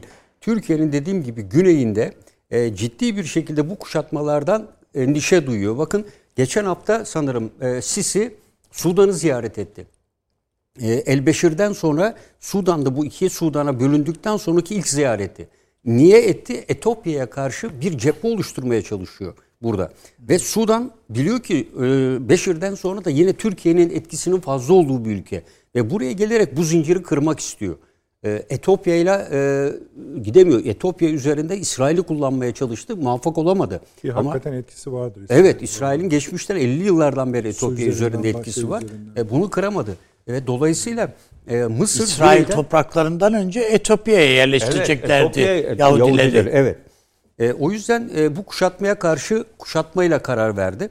Ve bunda şartın, e, bunda tabii e, Mısır esasında Türkiye'nin kendisini daha fazla kuşatacağı endişesiyken Yunanistan'ın bu önerisiyle soğuk bakarken bu belirttiğim nedenlerle Amerika Birleşik Devletleri'nin baskısıyla içinde bulunduğu ekonomik şartlar da dahil e, bunu ben kabul ettiklerini düşünüyorum. E, çünkü bunun içinde en büyük neden de Libya konusu. Yani özellikle Türkiye'nin hadi Katar uzakta diyelim, Somali daha aşağıda e, ama Libya burnunun dibinde olan bir yerde ve Türkiye gibi e, Orta Doğu'da e, iki önemli ülkeden liderlik mücadelesi yapan iki ülkeden birinin özellikle Türkiye'nin ön plana geçmesi Mısır'ın işine gelmiyordu. E, bu zorluklarda ve aksi takdirde Türkiye'nin bu bölgenin tam anlamıyla lideri olacağı endişesi sö- söz konusuydu. E, bunun dışında Filist- Pardon bir şey Tabii. buraya geçmeden Tabii, bir şey tabii. sorabilir miyim pa- paşam? Mesela e, Beşir devam etseydi Sudan'da. Mursi Mısır'da devam etseydi. Hocam o yandım gölüm keteneri var işte. Yani şimdi bakalım yani bunu acaba Mısır Türkiye rekabetine koymamız biraz da Sisi'nin aklıyla mı oluyor? Çünkü bunlar olmasaydı bir işbirliği olacaktı. Tabii müthiş tabii. Yani, bir e, Batı müthiş bir sahil, Batı sahil. Türkiye'nin Çat'ta dahil o hat olduğu gibi e, Türkiye ile zaten Mali var ötesinde, Tabii. fil dişi var, Tamam. Nijerya var. Türkiye ile Yani bir Afrika'nın şey. Kuzeyi. Amerika'nın Ama- falan tamamen kovulacağı bir Yani tablo. acayip bir şey çıkacaktı ortaya. Ama biz Yani Ömer Beşir'i Kafkasya'da biraz yaşanan model Evet, orada o- belki ona da gerek kalmadan Ama vallahi müthiş bir şey olacak. Tabii, tabii. Yani o var ya yani tam bir işbirliği demekti. Değil mi? Tabii tabii. Paşam, Yani hem yani- Beşir'in hem Mursi'nin Çünkü e, biz orada gitmesi Ha, tabii. bir tanımıyorduk. Ömer Beşir diye bir adam re- yerel kıyafetleriyle Türkiye'ye gelip evet, gidiyordu. öyle. O zaman Sonra pardon çok özür dilerim. Sonra bir baktık abi bu aa bütün dünyanın lanetlediği bir diktatörmüş bu adam. Şimdi öyle sundular bize. Evet. Bütün insanlık kapılarını kapatmış buna medeni ülkeler falan. Biz de böyle biraz tuhaf Yani baktık. nereye gitse bu- tutuklanacak Ha, falan diye. Tutuklanacak falan. Sonra küt devirdiler. Bugün Sudan yedi parça mıdır? Nedir bir yani? sürü parça Ha, ayrıldı. Parçaya ayrıldı. Şimdi bunu yıktılar. Mursi'ye de darbe yaptırdılar. Hani şimdi sizin yorumunuz benim anlayabildiğim kadarıyla bir liderlik mücadelesi e, senaryosuna oturduğu için Tabii tabii. Acaba Yani- diyorum bu senaryo Türkiye-Mısır rekabeti gibi sunulan bir rekabetin arkası boş. İşbirliği şeyi daha fazla. Yani burada, Ama e, burada bunu şu bir Sisi şey- üretmiş oldu yani. Ya da ona şey var ürettirdiler. Da. Mesela şu- bugün için yani bu yakınlaşma üzerinden Amerika Birleşik Devletleri bu ikilinin yakınlaşması konusunda Asla işte. ne düşünüyor sorusunun cevabına siz ne diyorsunuz? Mesela ben, e, Ben mesela burada da paşama bir- ben de bir soru sorayım. Buyurun. Şimdi evet bu hocamın da dile getirdiği e, tablo var. Ama bu tabloya şimdi Türkiye yakın zamanda Katar ve Rusya ile üçlü bir şey yaparak da hatta dahil İran'ın da biraz bozulduğu Yani söyleniyor. e, şey Öyle ama Katar, Mısır çıkıyor. üzerinde Katar'ın da bir ağırlığı var. Hele Rusya'nın çok ciddi bir ağırlığı var Mısır üzerinde. şöyle ama o e, Sisi üzerinde tam olduğunu söyleyemeyiz. Yani bir önceki Sisi dönemde üzerinde değil ama Mısır kamuoyunda öyle bir tabii. Yani Rus Rusya e, şeyi e, var. Eskiden beri aynı hakimiyet kültür ama baskısı var. Rus e, şeyde Mısır medyasında çıkan makalelerde Türkiye için duyulan endişe. Yani Türkiye için üç koşul diyorlar. İşte Sisi'nin e, laf etmeyin. E, İstanbul'daki radyo yayınlarını, Müslüman kardeşlerin liderlerini gönderin. Libya'daki e, askerlerinizi çekin. Üç temel ilke. Esasında bu e, örtülü olan buzdağının e, esasında çok çok altında olan Dediğiniz gibi çevreleme. kuşatılı. Evet Tabii, tabii, bizi doğru. kuşatıyorsunuz diyor siz sürekli Ama olarak. şeyle Elbeşir'in gitmesiyle o endişesi yok olmuş değil. İşte ziyaret şu anda şu anda da zaten Türkiye'nin e, o Sudan'da ilişkileri falan son derece ciddi. ay- Zaten e, e, şu anda Beşir'in oğlu Evet. ve Sudanlılar esasında Güney Sudan tabii petrol Evet. tarafı ağırlık olan. Burası fakir Sudan. Kuzeyi fakir Evet, olarak doğru. kaldı. Şimdi Beşir'i e, Sudanlılar e, Uluslararası Ceza Mahkemesi'ne mesela teslim etmediler. Evet. Yargılanmak için istediler. Hayır diyor. Asla teslim etmeyiz dediler. Yani bu maksatlı olarak yapılmış olan bir e, tiyatrodur e, diyerek Beşir'i teslim etmediler. Yani öyledir veya böyledir. Ama sonuçta Türkiye'nin oluşturduğu Orta Afrika yani Batı Sahel hattının Evet. tamamen Türkiye'nin bir işbirliği ve kontrolü anlamına giriyordu. Ve şu anda e, bunu Mısır da kabul ediyor. Yani Mısır Türkiye'nin e, batısından gerek doğusundan gerekse batısından Afrika'ya ulaştığı en önemli yoldu. Mısır'ın e, hazmedemediği konu bu. Yani Türkiye'nin Afrika'da giderek artan artan etkisi ve Mısır'ın bu bölgelerde ve Arap Evet. Birliği'nde olan liderlik konumunu ciddi bir şekilde sarsması. E, burada Rusya'nın e, şu anda mesela S-35 satmaya çalışıyor ama Amerika sopa gösteriyor. Diyor ki bunu alamazsın diyor. Şimdi Sisi ikili oynuyor. Yani bir yandan Rusya ile bunu yapmaya çalışıyor. Ama iki gün evvel baktığınız Lavrov neredeydi? Körfez turunu yaptı. Evet. İşte Doha'da Türkiye, Suriye, e, Rusya, Katar arasında Suriye'de bir mutabakat imzalandı. Sonra ne yaptı Rusya? Katar'ı 18 Mart'ta yapılacak olan Moskova'daki Afganistan görüşmelerine çağırdı. Niye çağırdı? Daha evvel Amerika arasında yapılan görüşmelere istinaden mi çağırdı? Yani Yok, Doha'da hayır. yapıldığı için mi çağırdı? Katar'ın ne ilgisi var Afganistan e, konusuyla filan? Ve e, Moskova'ya davet edildik. Bunu Katar Dışişleri Bakanı açıldı. Büyük bir memnuniyetle katılacağız dedi. Şimdi Lavrov'un bir önceki... adamın elinde çok büyük para varsa Ya işte her yere yani çağırıyorlar. bütün yani bir bir yani şimdi mesela Suriye dediğimizde bu yeniden inşa edilecekse bu ülke bunun bir finansman kaynağı lazım. Suudi Arabistan'ın elinde artık neredeyse finansman yok. Para yok. Yani işte bunu Amerika e, Amerika izin vermezse para veremiyor. Siz Amerika'nın Mısır-Türkiye yakınlaşmasında pek hoş bakmayacağı konusunu düşünüyor musunuz? Tabii canım. Tabii canım. Zaten Tabii, mesele kesinlikle. o. Yani Yani- düşünmemize gerek yok. Ee, Düşünmeden düşünmenize mesele gerek o. yok dediğiniz konular. Ama zaten Bu bugün Mısır'ın televizyonlarında Amerika çekince tarafından bugün Mısır'ın çekince koymasının sunuluyor. yok. Yani böyle tereddütlü davranmasının falan altında yatan Amerika'dan iteklemeyi alsa zaten bizden önce atlar gelirlerdi buraya. Tabii. Peki. Yani Amerika'nın e, dediğim gibi burada Mısır üzerine etkisi vardır. Fakat e, bu şekilde e, harekette ben Amerika Birleşik Devletleri'nin e, etkisinde kalarak böyle bu şekilde hareket edeceğini ben pek e, düşünmüyorum. Tabii diğer bir gelişme de e, Mısır'ın da tabii Amerika ile olan görüşmesi, Türkiye Amerika görüşmeleriyle bu da tabii medyada yer alan bir şey. E, Türkiye tarafından resmi doğrulanmadı ama Libya'daki özellikle Türkiye'nin desteğinde olan e, işte yabancı askerlerin filan bunların çekilmesi konusunda bir takım Evet, ifadelerde konuda var. Ama bulunuyorlar. şöyle ben sürükleyeyim iz- izin verirseniz. Yine değinin siz ona ama. Madem bu tablo böyle. Türkiye neden bir yere varmayacağı gibi yani sizin yorumlarınız üzerinden söylüyorum.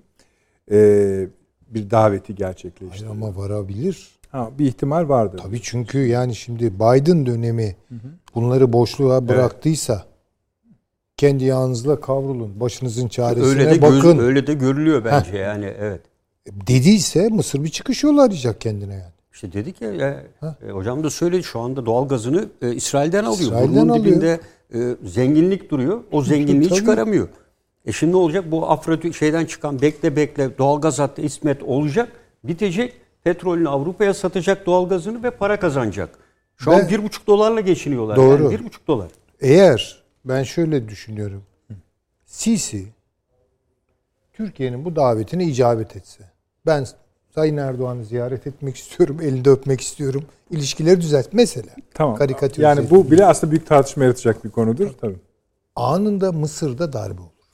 Ve Sisi daha havaalanına gidemeden Sisi'yi indiriyor. İşte ama o, işte o zaman tam dediğiniz gibi olmuyor mu? Ay şöyle oluyor. Yani Sisi'ye diyorlar ki eskisi gibi böyle seni işte küre koalisyonu oralardan besleyelim, para gönderelim Birleşik Arap Emirlikleri falan. Bak bunu yapmayacağız. Ama sen e, kendi yağınla kavrul. Ne yapacaksan yap. Ama benim e, Türkiye'yi sıkıştırma e, planlarıma da riayet edeceksin. Açmaza sokuyorlar Sisi'yi. Ve Türkiye bunu gördüğü için bence o davetiye. kanal- Ama şimdi Amerika'nın kendisine işa- işaret ettiği çözümü de görüyor. E, Sisi veya Mısır. O çözüm çözüm değil yani. Mısır'ın canına Ya, okuyacak tabii bir şey. tabii yani Tablo. Mısır bir çıkış yolu bulmak zorunda. Yok yani orada bir çıkış yolu. Orada işte Katar çok önemli bir rol oynuyor. Tabii. Çünkü Katar bugün Orta Doğu'da trafiği yönetiyor adeta. Lavrov oraya geliyor. Ka- şeyle Kuveyt'le görüşmeler oluyor. Kuveyt üzerinden bir de Kuveyt çok önemli. Suudi Arabistan'la Katar ilişkileri yok bilmem onun üzerine acaba Türkiye ile ne olur Mısır vesaire. Zaten hocam mesela şeyin söylediği bu e, Afganistan'la toplantısına, zirvesine Ev Katar'ın çağrılması demek aslında hiç şey değil. Türkiye'nin de bir bakıma çağrılması demek Aslında o. Türkiye oraya bence biraz itilmek isteniyor. Yani Yani Afganistan ona biraz kar- daha tabii, karışık. Orası biraz karışık. demek. Ee, fakat e, paşam sözünüzü mü kestim? Yok, ben- Tamam, bir şey ilave edeceğim, siz devam edin. Öyle. Buyurunuz paşam. Ben e, şunu da söyleyecektim. E, özellikle e, Türkiye mesela Mısır'ın NATO toplantılarına katılma konusunda bir rezervi vardı. Bazı böyle katılıyordu. Mesela Türkiye bunu 2020'de kaldırdı. E, bu da önemli bir gelişmeydi. 2020'nin sonlarına doğru kaldırılması. Bu e, ülkelere işte bu standartlara alışması için Amerika'nın da etkisiyle yapılıyordu ve Türkiye burada şer koymuştu. E, bu da esasında tabii Mısır tarafından olumlu karşılanmıştı o tarihlerde. E, bunun dışında tabii e, önemli bir konu daha vardı da ama onu e, Şeyi sorayım o zaman siz Heh. onu bulurken. e, Arap NATO'su. E, şimdi bunu Amerika, Biden, şey e, Kushner ve Trump'ın çok önemsediği bir Bir şeydi, bu. Doğru. Evet. Buna e, Mısır'ın e, Suudi Arabistan liderliğinde Mısır'ın da yer aldığı Körfez ülkelerinden oluşan bir yapıydı. Ve bunu e, ilk terk eden Mısır dedi. Ben dedi İran'a karşı dengeli bir politika izleyen bir ülkeyim. Ben bunun içinde yer almam Yer dedi. almam. Ve dolayısıyla e, Amerika Birleşik Devletleri'nin güdümünde tam olmuş olsaydı e, ne olur ne etme bu Arap NATO'su denilen e, ki stratejik işte onun ismine bakıyordum. Orta Doğu Stratejik İttifakı ismi. MESA kısa adıyla İsrail, Amerika, Suudi Arabistan, Birleşik Arap Emirlikleri, Mısır'dan oluşacak bir yapıydı. Hayata geçmedi. Türkiye'de hep konuştuk Arap NATO'su, Arap NATO'su ama Sisi dedik hayır dedi. Ben dedi İran'la beni karşı karşıya getiremezsiniz dedi. Ee, ve e, bunu ortaya koydu. İşte ben buradan hareketle eğer Amerika Birleşik Devletleri'nin tam kontrolünde olsaydı e, bu sistemin içinde yer alırdı. Peki. Rusya konusunda ne düşünüyorsunuz? Rusya farklı. Yani Rusya'nın e, Rusya her zaman diyorum ya e, Rusya açık bir şekilde yapmıyor bunu. Bakın Su-35'ler için ciddi bir şekilde bastırıyor. Bugün Ha, Türkiye ile yakınlaşmasına acaba nasıl bakar? Mısır'ın. Bence olumlu E, bakar. olumlu Bakar bakar, tabii ki. Tabii. Yani e, onun güneyindeki bölgeler e, düşünün yani Katar Türkiye ilişkileri Rusya'nın da menfaatine. Tabii. Körfez'de ona bir alan açıyor. Lavrov biliyorsunuz bundan Tabii. iki ay evvel ne yaptı? Balkan turu. Batımızda. Şimdi nerede? Güneybatımızda. Körfez turunda. Daha evvel nereye gitmişti? İran'a gitmişti. Yani Rusya sürekli olarak dolanıyor. Bu Amerika'nın e, Rusya'yı çevrelemesine karşı bugün Gürcistan'ın oradaysa e, savaş gemileri e, Ruslar da e, güneydeler. Yani e, bir de Mısır'la olan ilişkilerini dikkate aldığımızda Amerika'dan çok daha eski e, sürece dayanıyor. E, bunda Rusya'nın ben bunu çok memnuniyetle karşılayacağını düşünüyorum. Destekleyeceğim. Ben e, yani öyle zannediyorum ki herhalde hocalarımız da öyle e, şey yapabilirler, değerlendirebilirler. ve farklı da olsa. E, bakıldığında e, Rusya'nın siyasi şu mu yapar, Mısır şöyle mi yapar filan. Türkiye biraz da bu Avrupa Birliği'ndeki zirveyi bekliyor. Biraz da. Yani birçok konuda kartlarımızı doğru koymadık. Koyamıyoruz. Amerika ile ilişkiyi acaba Biden filan ne oluyor ne bitiyor bir tarafı burada bir beklentimiz var. Ne olacak ne biteceği bekliyoruz. Hem bir taraftan Avrupa Birliği ile ne olacak bunu bekliyoruz. Onun sonuçlarını bekliyoruz falan. Yani burada ben o yüzden Mart sonunda Türkiye'de de hem işte bu parti kongreleri, e, bir takım değişiklikler, şunlar bunlar ne olacak ne bitecekse yani bir Mart sonu Nisan ortasına kadar e, ben çok daha net bazı şeyleri konuşma imkanımızı olabileceğini düşünüyorum. Peki şunun için ne diyorsunuz? Kısmen değindiniz ama bence bu bu akşam az konuşuldu bu konu. Rum kesimi e, Yunanistan, Mısır, İsrail, Akdeniz üzerinde gelişen ve hangi konu konuşulursa konuşulsun esasında Türkiye'yi de bir parça karşıya koyan bir ittifak denemesi bu. E, Bundan nasıl etkilenir? Yani Yunanistan'ın gösterdiği reaksiyon bir ipucu sayılır mı? Veya verdi verdiğimiz nota Şu, şöyle yani ben Yunanistan'ın boş atıp dolu tutmaya çalıştığı kanaatindeyim hep. Yani her konuda. koşa koşa gittiler Yani diyorsunuz çok, Kahire'ye. çok istekliler canım bu- bu konularda. Yani Türkiye aleyhine olsun yeter ki yani e, elinde tuzlukla koşuyor yani ne olursa. Onun için yani e, çok fazla Yunanistan'ın tepkisini önemsemiyorum. Şu tatbikatların maliyetini bile karşılayabilecek durumda değil Yunanistan. Yani iki gemisini benzin yükleyemedikleri için geri çektiler ya. Benzin bulamadıkları için mi? Yani yükleyemiyor? değil Ha, ha, yani, tamam, neyse ha. yani. İkisi ayrı şey. Gibi. Hani yükleyemiyorlarsa o da ayrı bir facia Yani da onun neyse için. yani. Bu- Söylemek istediğim şu. Ee, burada Güney Kıbrıs'ın filan böyle oyuncu şeyi taklidi yapması aslında oyuncu oyuncu değil de yani devlet taklidi yapıyor esasında adam orada. Ee, devletimsi bir görüntü vermeye çalışıyor. Bu, bunun batıda da bunun bunu yutan mutan yok yani. Bunun böyle olmadığını herkes orada da orada da biliyor. Yani para karşılığı e, vatandaşlık satan bir cumhurbaşkanı var ya. Güney Kıbrıs'ta öyle değil mi? Adam hakkında soruşturmalar, soruşturmalar bu değil mi? Artık Çin'e- alay ediliyor Avrupa Birliği'nde. Ya Çin'in e, bütün zengin oligarklarına e, hepsine e, orada izin Pasaport veriyor. Schengen veriyorlar. vizesi veriyor. Kara paralarını Avrupa Birliği ülkelerine aklamak için. Rusya'ya Avrupa Birliği de ses Bir ara çıkartıyor Rusya buna. şöyle- E, Yani bunu Avrupa Birliği de biliyor, görüyor filan. Yani bunları onun için diyorum yani devlet taklidi yapan bir şirket gibi çalışıyorlar adamlar. Yani bu, bu, bu bir yutarsın, iki yutarsın. Geçmişte biliyorsunuz e, Rus oligarklarının, o zenginlerinin Evet, offshore, paralarını getirdiler. Üstüne yattılar, ödemediler de. Şimdi bütün o Ruslar Güney Kıbrıs'ta yayılmış vaziyette oturuyorlar. Günün birinde paraları geri alacağız diye. Almanya ödeyecek, biz de size ödeyeceğiz dediler. Lafa bak yani. Peki. Süleyman Hocam bir İsrail meselesi kalıyor o zaman. Şimdi şöyle e, Siz bir e, ama ekleyecekleriniz de vardı. Onları da Yani söyleyeyim. orayla Hı, tamam, peki, bağlantılı peki, olarak buyurun. şimdi bu küre koalisyonunun gevşemesi, çözülmesi, dağılması bilemem nasıl tarif edeceğiz ama e, işler eskisi gibi git gitmiyor açık. E, İsrail merkezli bir konsolidasyon, bir pekiştirme politikası gütmüyor Amerika. Mümkün olduğu kadar Biden süresi.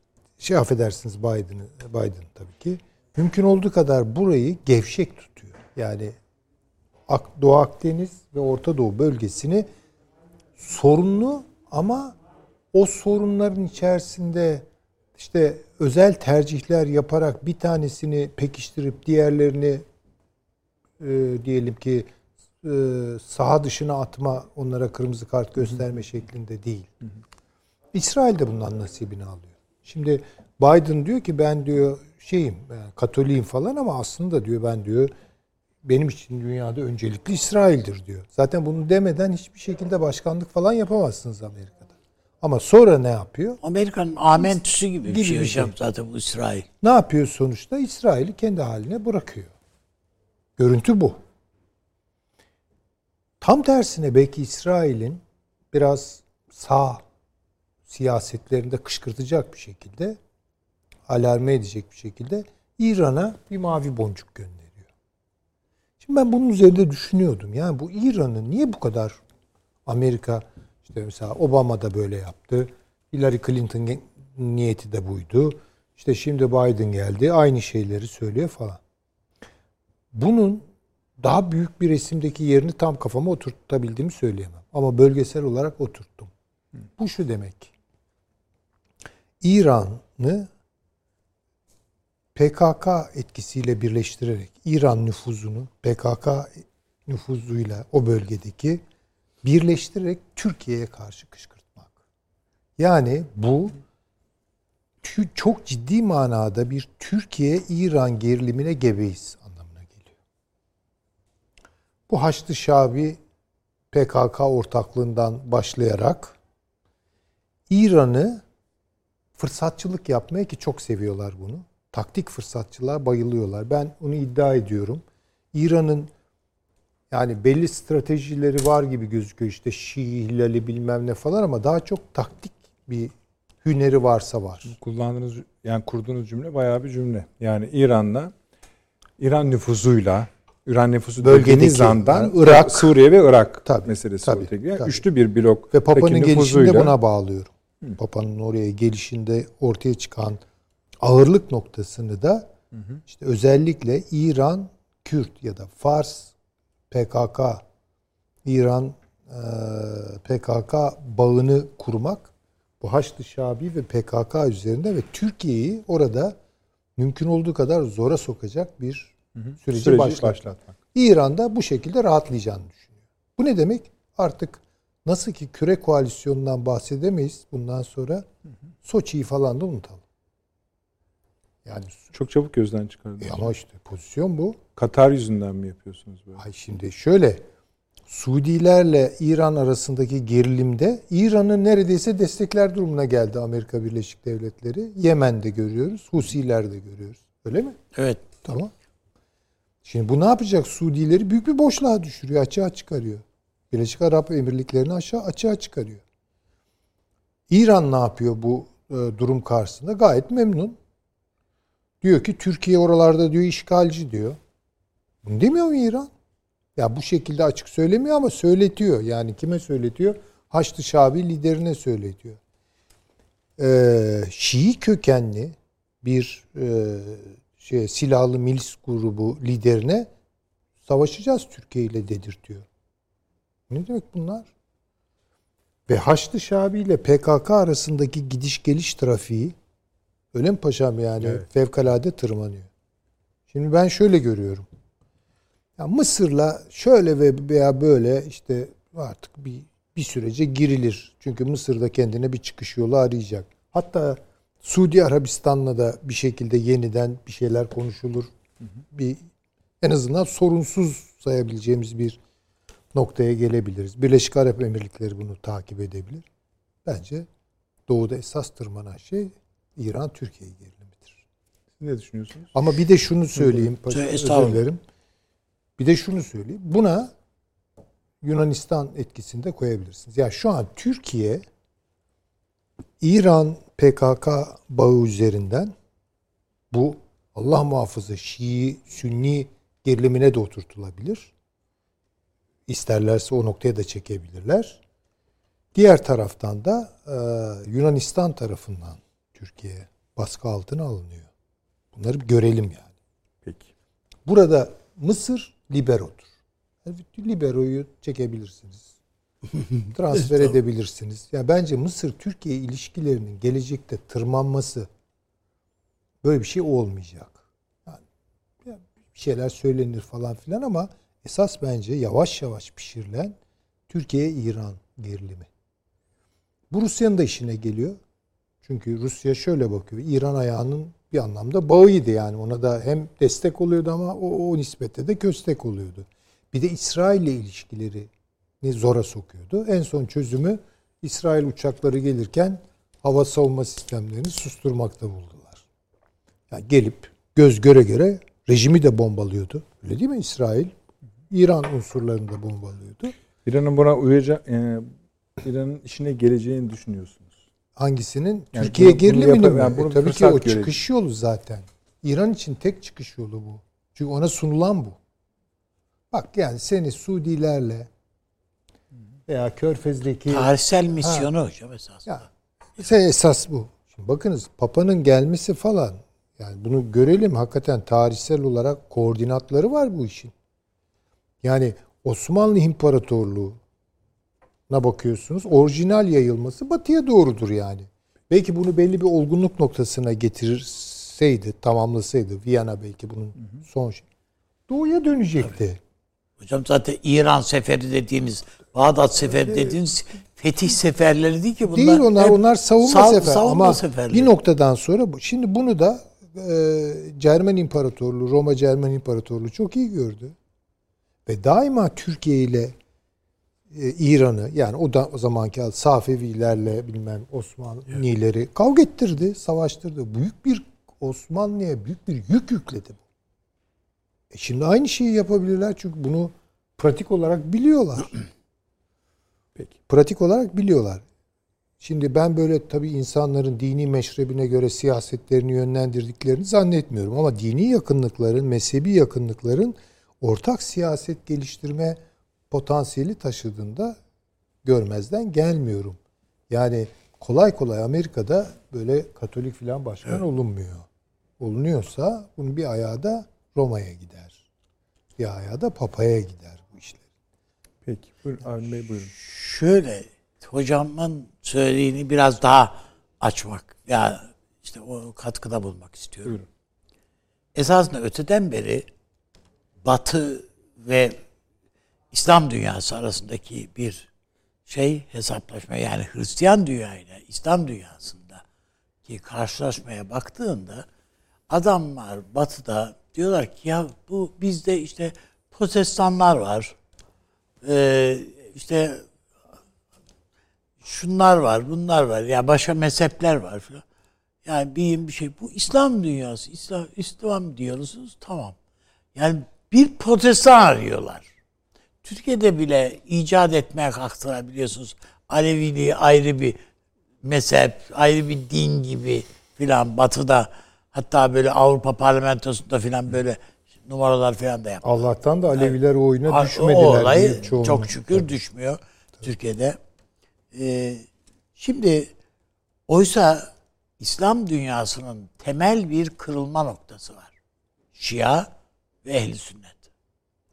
Bu eğer gerçekleşirse yani İran'la Suudi Arabistan veyahut da e, Sünni dü- İslam dünyası kapışırsa İran'la bu Batı dünyasında son derece Oh. yani yemede yanda yatık bir durum çıkar ortaya. Yani işte 14 asırdır yani Hazreti Ali'den başlayarak e, içe akıtılan kanın, yaranın e, tekrardan depreştirilmesi ve e, Müslüman kırımı demek. Müslüman Müslümanla savaşacak kırımı bu. İşte bu zaten o yüzden ne olursa olsun bu IŞİD'in filan esas olarak ben bir İslam içi bir ta- şeyin terör örgütü olduğu kanaatindeyim. Dikkat et zaten hep Müslümanları öldürdüler bunlar. Ee, bu potansiyel var mı? Evet bu potansiyel var kardeşim. Var. Sünni dünyada da var bu potansiyel. Şii dünyada da var. İyi dünyada katlanarak, var. Katlanarak Çok daha var. challenge Tabii. yani meydan okuyucu. Bunun nerede be? Basit bir örnek. Yani e, Sayın Cumhurbaşkanı'nın bu Azerbaycan Savaşı'nın sonrasında yaptığı Laçin konuşmasında okuduğu şiirden dolayı İran parlamentosundaki Nasırına konuşmayı basılmış bası yani sinir düğümüne basıldı gibi. Yani görsen oradan saldırıyorlar. Ee, bu sadece oraya değil. Ellerinden gelse aynı şekilde bakma yani e, Suriye'ye dönük olarak da bu kadar yüreklendirmenin altında yatan bir Nuseyriliğe duydukları alaka. Yani onu Sünni İslam'ın karşıtı olarak görüyor zaten. Görüyor diye öyle de ayrıyeten. Yani bir Alevi hareketi, bir Arap Aleviliği zaten. Ee, Bir Sünnilik dışında her harekete varız. Her hareketin içinde var. Baktığında zaten Yemen'de de yani o Hursiler filan yani bak, bakıldığında İran öyle boşa gidip de orada bilmem bir lobi yapmıyor yani bir şeyler çevirmiyor. Onun için en büyük tehlike bana göre bir mezhep savaşıdır İslam dünyasında ve Amerika ise ya e, Amer- e, Suudi Arabistan'da e, havadan e, uçak yani Yemen'e bombardıman yapan Suudi uçaklarına havada petrol nak nakli şeyi yaptı, ikmali yaptı Amerika.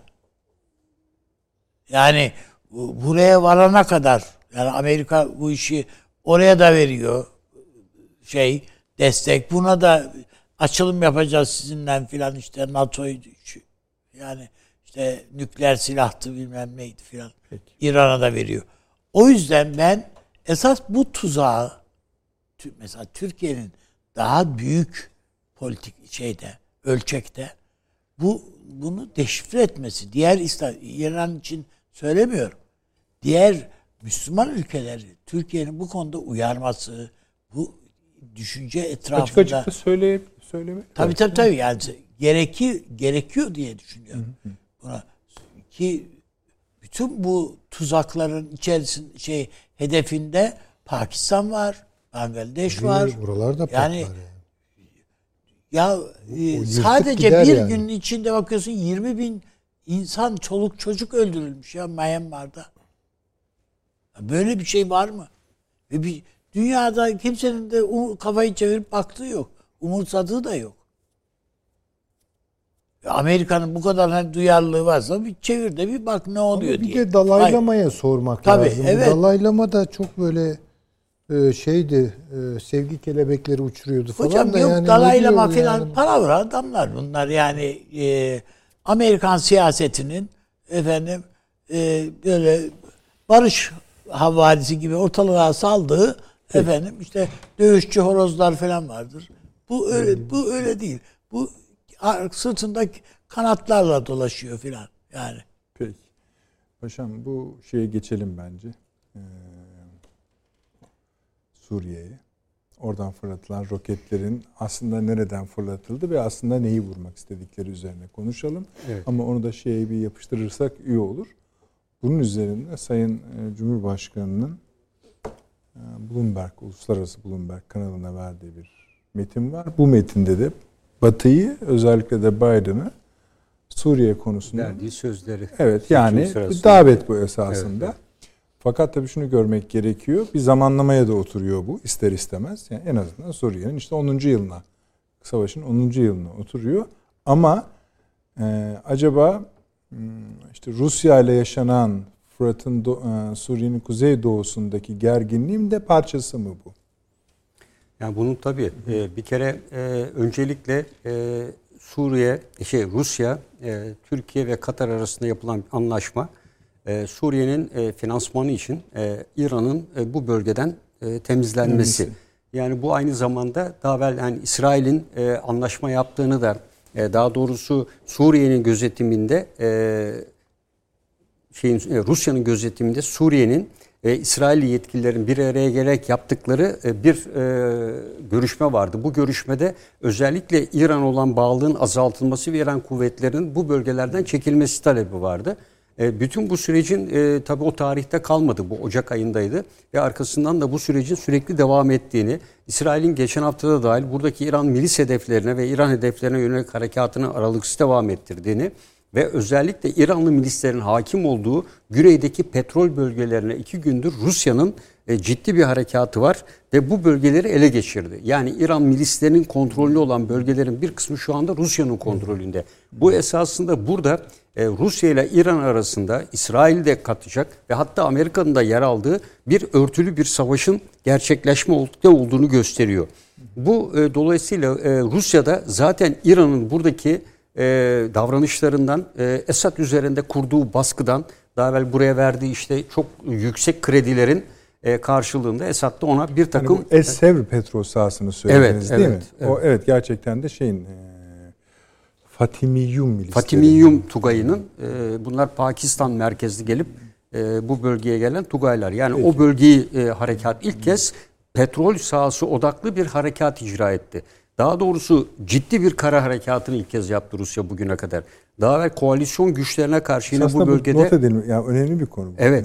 E, ufak tefek hareketleri vardı ama ilk kez bir sahayı ele geçirmek üzere, kontrol altına almak üzere yaptı. Yani bunun e, süreç olarak aynı anda e, Lavrov'un Körfez turu, Türkiye, Katar, Rusya arasındaki işbirliği ve bu zamanlamaya denk gelmesi son derece önemli. Yani burada hem İsrail'in güvenliği sağlanmaya çalışılıyor hem Rusya İran faktöründen Faktöründen. Türkiye ile birlikte kurtuluyor. E, Amerika Birleşik Devletleri de e, oradan kurtuluyor ve dolayısıyla şu anda Suriye'de İran'ı devre dışı bırakmaya yönelik ciddi bir hamle var. Arkasından sıra Haçlı Şabi ile birlikte işte PKK ile işbirliği yapması ve dün MİT tarafından getirilen bu PYD'nin sözde Tugay komutanı denilen bir kişinin de bu tarihe denk gelmesi de son derece önemli. Yani bu e, kişinin e, ve üstelik de e, Suriye'nin kuzeyinde PYD'nin hakim olduğu bir bölgeden bu operasyonun yapılması da son derece önemli ve ciddi mesaj taşıyor. Bu mesaj elbette Amerika Birleşik Devletleri'ne yönelik de mesaj da olabilir. E, ancak ben bu bölgelerde Rusya ile de yakın işbirliği içinde Komutanım bulunduğunu o düşünüyorum. bir o is, onun istihbaratında Rusya'nın da katkısı var. Tabii ta- orada zaten Rusya hakim. Tabii. Yani o bölgede Rusya'nın kontrolü özellikle Barış Pınarı Harekatı'nın batısı ve doğusunda bir tek e, Nusaybin karşısında e, olan e, bölgede Amerikalılar biraz daha üst bölgesi oluşturdular ve orada hakimler. E, bu e, burada İran milisleri e, buradan e, süpürülecek. Yani bunda kesin kararlar. Bu tabi batıda Lübnan'da şu anda çıkan ciddi hareketlenmeler var. Yani Lübnan'da ekonomik kriz bunun yansımaları olağanüstü. Dün yine e, Beyrut'ta e, ciddi e, hareketlenmeler vardı. E, bu tabi şu ana kadar Hizbullah e, daha evvel Lübnan ordusuyla birlikte hareket ediyordu. Ancak bugüne kadar böyle bir hareketlenme olmadı. E, bu e, tabii neye yorumlanabilir? E, bu e, özellikle Hizbullah'ın e, İran e, bağlantısının bir şekilde belki kesilmiş olabileceği de yani Suriye'de eğer İran hmm. milisleri geri gönderilirse bu aynı zamanda Hizbullah'ın e, İran desteğinden de ciddi bir şekilde e, eksik kalacağı e, anlamını taşıyor. Yani Hizbullah'ı destekleyecek ciddi bir ülke arkada yok ve ülkede zaten seçime gidiyor. Ve düşünün arada Suriye var. Burası iki büyük gücün ve Türkiye'de dahil, İsrail'de dahil onların e, ortaya koydukları bütün güçleriyle e, İran'ı yok etmeye çabaladıkları bir konum haline geldi.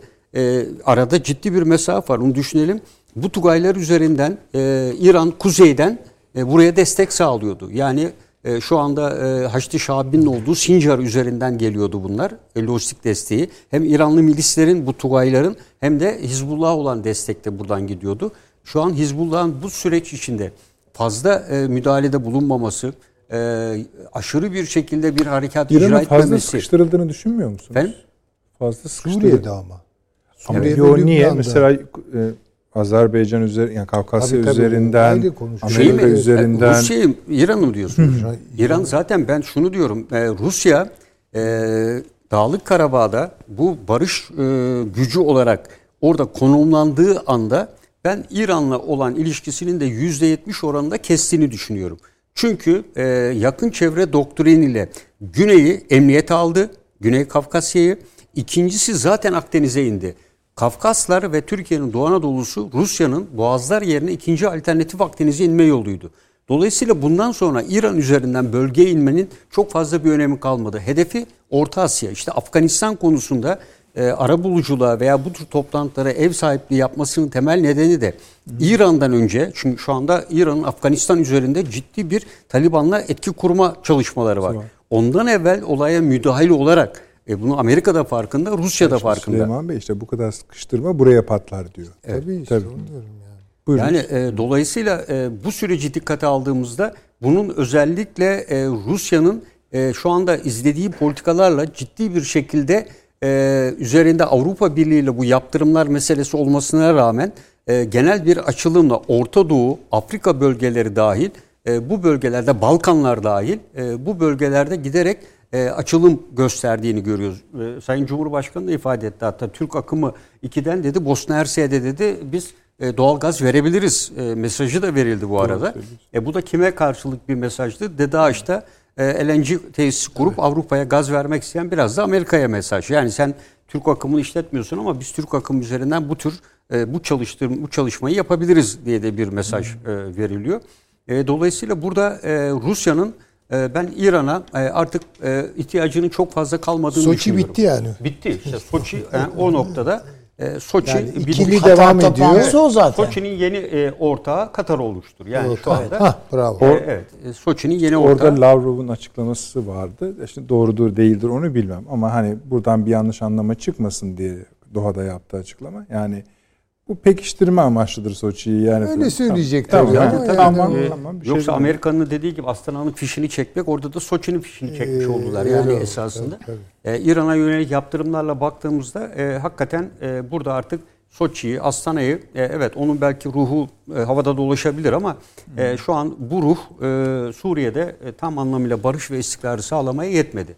E, belirttiğiniz roket atışları bunun dışında e, yine e, değişik iki gün evvel yine bir kamyonette saldırı oldu. E, bütün bunların önlenememesi İdlib'de e, Suriye e, güçlerinin e, attığı roketlerin e, Türkiye bölgesine Türk yani İran seçimleri de ilginçleşiyor. E, tabii, Haziran'daki tabii, yani bu baskı altında. Tabii. Evet, yani bu e, Suriye'de artık bir süreci ki Biden'ın politikasında da bu var. E, her ülke aktör artık son kozlarını oynuyor burada. Yani Amerika Birleşik Devletleri'nin PYD ve PKK'dan vazgeçme ihtimali Irak'taki gelişmelere bağlı olarak değişkenlik gösterebilir. Yani e, çünkü onun bulunduğu bölgede eğer onun üzerinden e, İran etkisizleşirse ve İran parçalanırsa Suriye üzerinden bir hatla Kürt koridoru oluşturmanın bir mantığı kalmıyor. O zaman doğrudan doğruya o koridor Irak üzerinden zaten Körfez'e inecektir. Yani sıcak denize inecektir. Baş- başka bir açılım gelişti. Yani e, çünkü Yani. yani, Şimdi burada şöyle bir şey var yalnız paşam. Dediğinize katılıyorum. Belki teorik olarak böyle. Ama şimdi bu PKK denilen bir terör örgütü. Bunlarla böyle e, yemlemeye alışırsınız, alıştırırsınız bunu sürekli. Ama onu kestiğiniz anda çok daha acımasız olurlar bunlar. Yani doğrudan doğruya hedefleri Amerika haline gelir. Bunlar hatırlıyorsanız bir sürü e, Körfez Savaşı sırasında, Irak Savaşı sırasında bir grup PKK'lıyı, Kürt'ü hatta Peşmergelerden de alıp götürdüler Amerika'da bir adada eğittiler biliyorsunuz. evet. Kontrterör eğitimi verdiler. Bu PYD dediğimiz güç yani PKK'nın kendiliğinden ortaya çıkardığı bir güç değil. Amerika'nın neden bu kadar sahiplendiğine bakarsak arkasında yine bu e, Guam takımı filan var yani bunlar orada yetiştirdikleri adam o, o adamlar var. Bunlar e, ihanete uğradıklarını, arkadan vurulduklarını filan düşünürlerse şimdi o general bilmem kim, yok bilmem ne filan bu iyi hoş general de bu general orada da general yani. Bakma sen öyle o Ama, kadar e, şey burada değil yani. e, şöyle ben Papa'nın ziyaretinde esasında şöyle bir ifade. Papa'da para var ama güç yok. Yani e, askeri gücü yok. Onun manevi gücü var, yumuşak gücü var Evet. ama sert gücü yok. Sert gücü Amerika veya diğer işte Katolik Evet. olan ülkeler diyelim.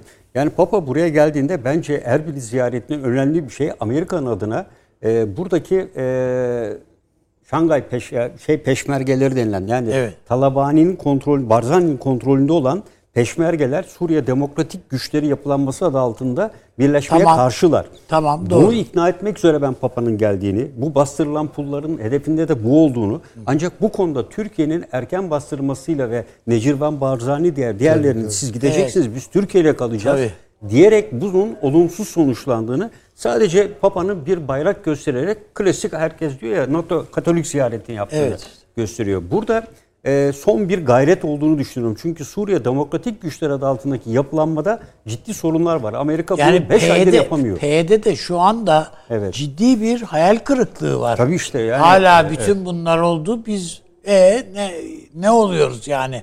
Bu Biden'dan şuradan buradan doğru düz atamalar yok. Gelen giden yok. Hadi yürüyün diyen yok bize. Habire Suriye'de geri adım atıyor habire PYD. Yani e, bu da ben Papa'nın e, son hamlesinin de bu olduğunu düşünüyorum. Yani Erbil'e e, gidip de yani tamam dedik Zerdüştlüğü falan yani o tabii tali bir konu. E, o da var elbette işin içinde ama e, Erbil'i e, ikna etmeye çalıştı. Yani Suriye Demokratik Güçleri yapısı içinde yer almaları konusunda. E, onlar e, tabii Papa bir askeri e, siyasi bir güç olarak değil e, onu e, destekleyenler de elbette içinde vardır. Bir takım vaatlerle.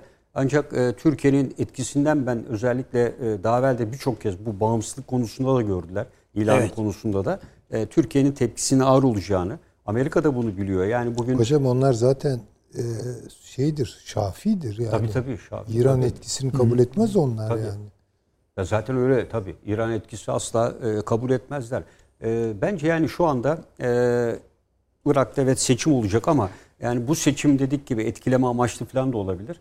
Şu anda Amerika politikası e, gerek Irak'ta ve gerekse Bir ara Suriye'de mesela Süleymaniye'de filan Papa'ya Evet. bir yaslanma bir şeyleri denemeleri oldu ama tutmuyor. Tutmadı. Paşam, Yani, tut- o- e, dolayısıyla e, herkes merak etmiş. Yani Katolik dünyası da bu kadar kriz varken, pandemi varken Papa'nın ne işi var Irak'ta? Ve üstelik en güvensiz yere, Evet, en, güvensiz en güvensiz- iniyor. Ve o yaşta. Evet O yaşta, gidiyor.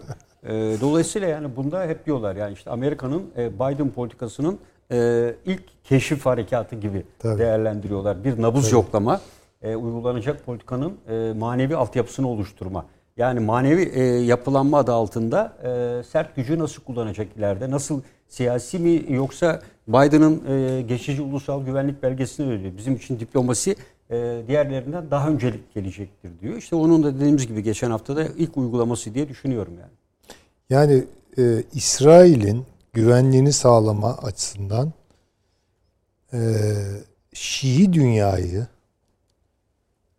Vahabi dünyayla veya Selefi dünyayla çarpıştırmak Trump'ın işiydi. Evet. Şimdi bence bunu dönüştürecekler. Dönüştürmek istiyorlar. Başarır başaramaz onu bilmiyorum. Apaçık Sünnilerle Şiileri çarpıştır. Bakın bu ne demek biliyor musunuz? Bunu Bu hakikaten demin- yangın hocam hepimiz Ha, için. e ama peki bunu istemiyor mu Amerika? Ya buradan bir başlar o ta şeye kadar gider. Çin'e kadar dayanır o yangın. Pakistan yanar. Herkes de. Hepsi yanarlar. Şimdi dolayısıyla e, bu tehlikeli oyunu oynayacaklar. Çünkü İsrail'e verilen garanti de budur. Yani ben senin gibi şey Trump gibi böyle küre koalisyonu bilmem Ya ne. atom bombası atıp da ne yapacaksın işte yani bu atom bombasından daha tehlikeli bu. Çok daha korkunç bir şey ve İsrail eğer İran'ı vurmayacaksa bu yüzden vurmaz. Yani onu rahatlatacak ikinci formül Yani budur. maşallah bütün haritayı birbirine yapıştırdınız Mısır'dan başlayarak. E ama öyle değil mi Öyle zaten? sadece haritayı da yapıştırmadınız. Yalnız şey eksik kaldı. Yani Ama mesela şeyi e, ihmal etmemek lazım. Bu Türk-Rus ilişkilerinin Tabii o çok önemli. O zaman bir, bir, bir, bir reklama gidelim. İkinci ve son reklamımız. Kısa efendim hemen geliyoruz.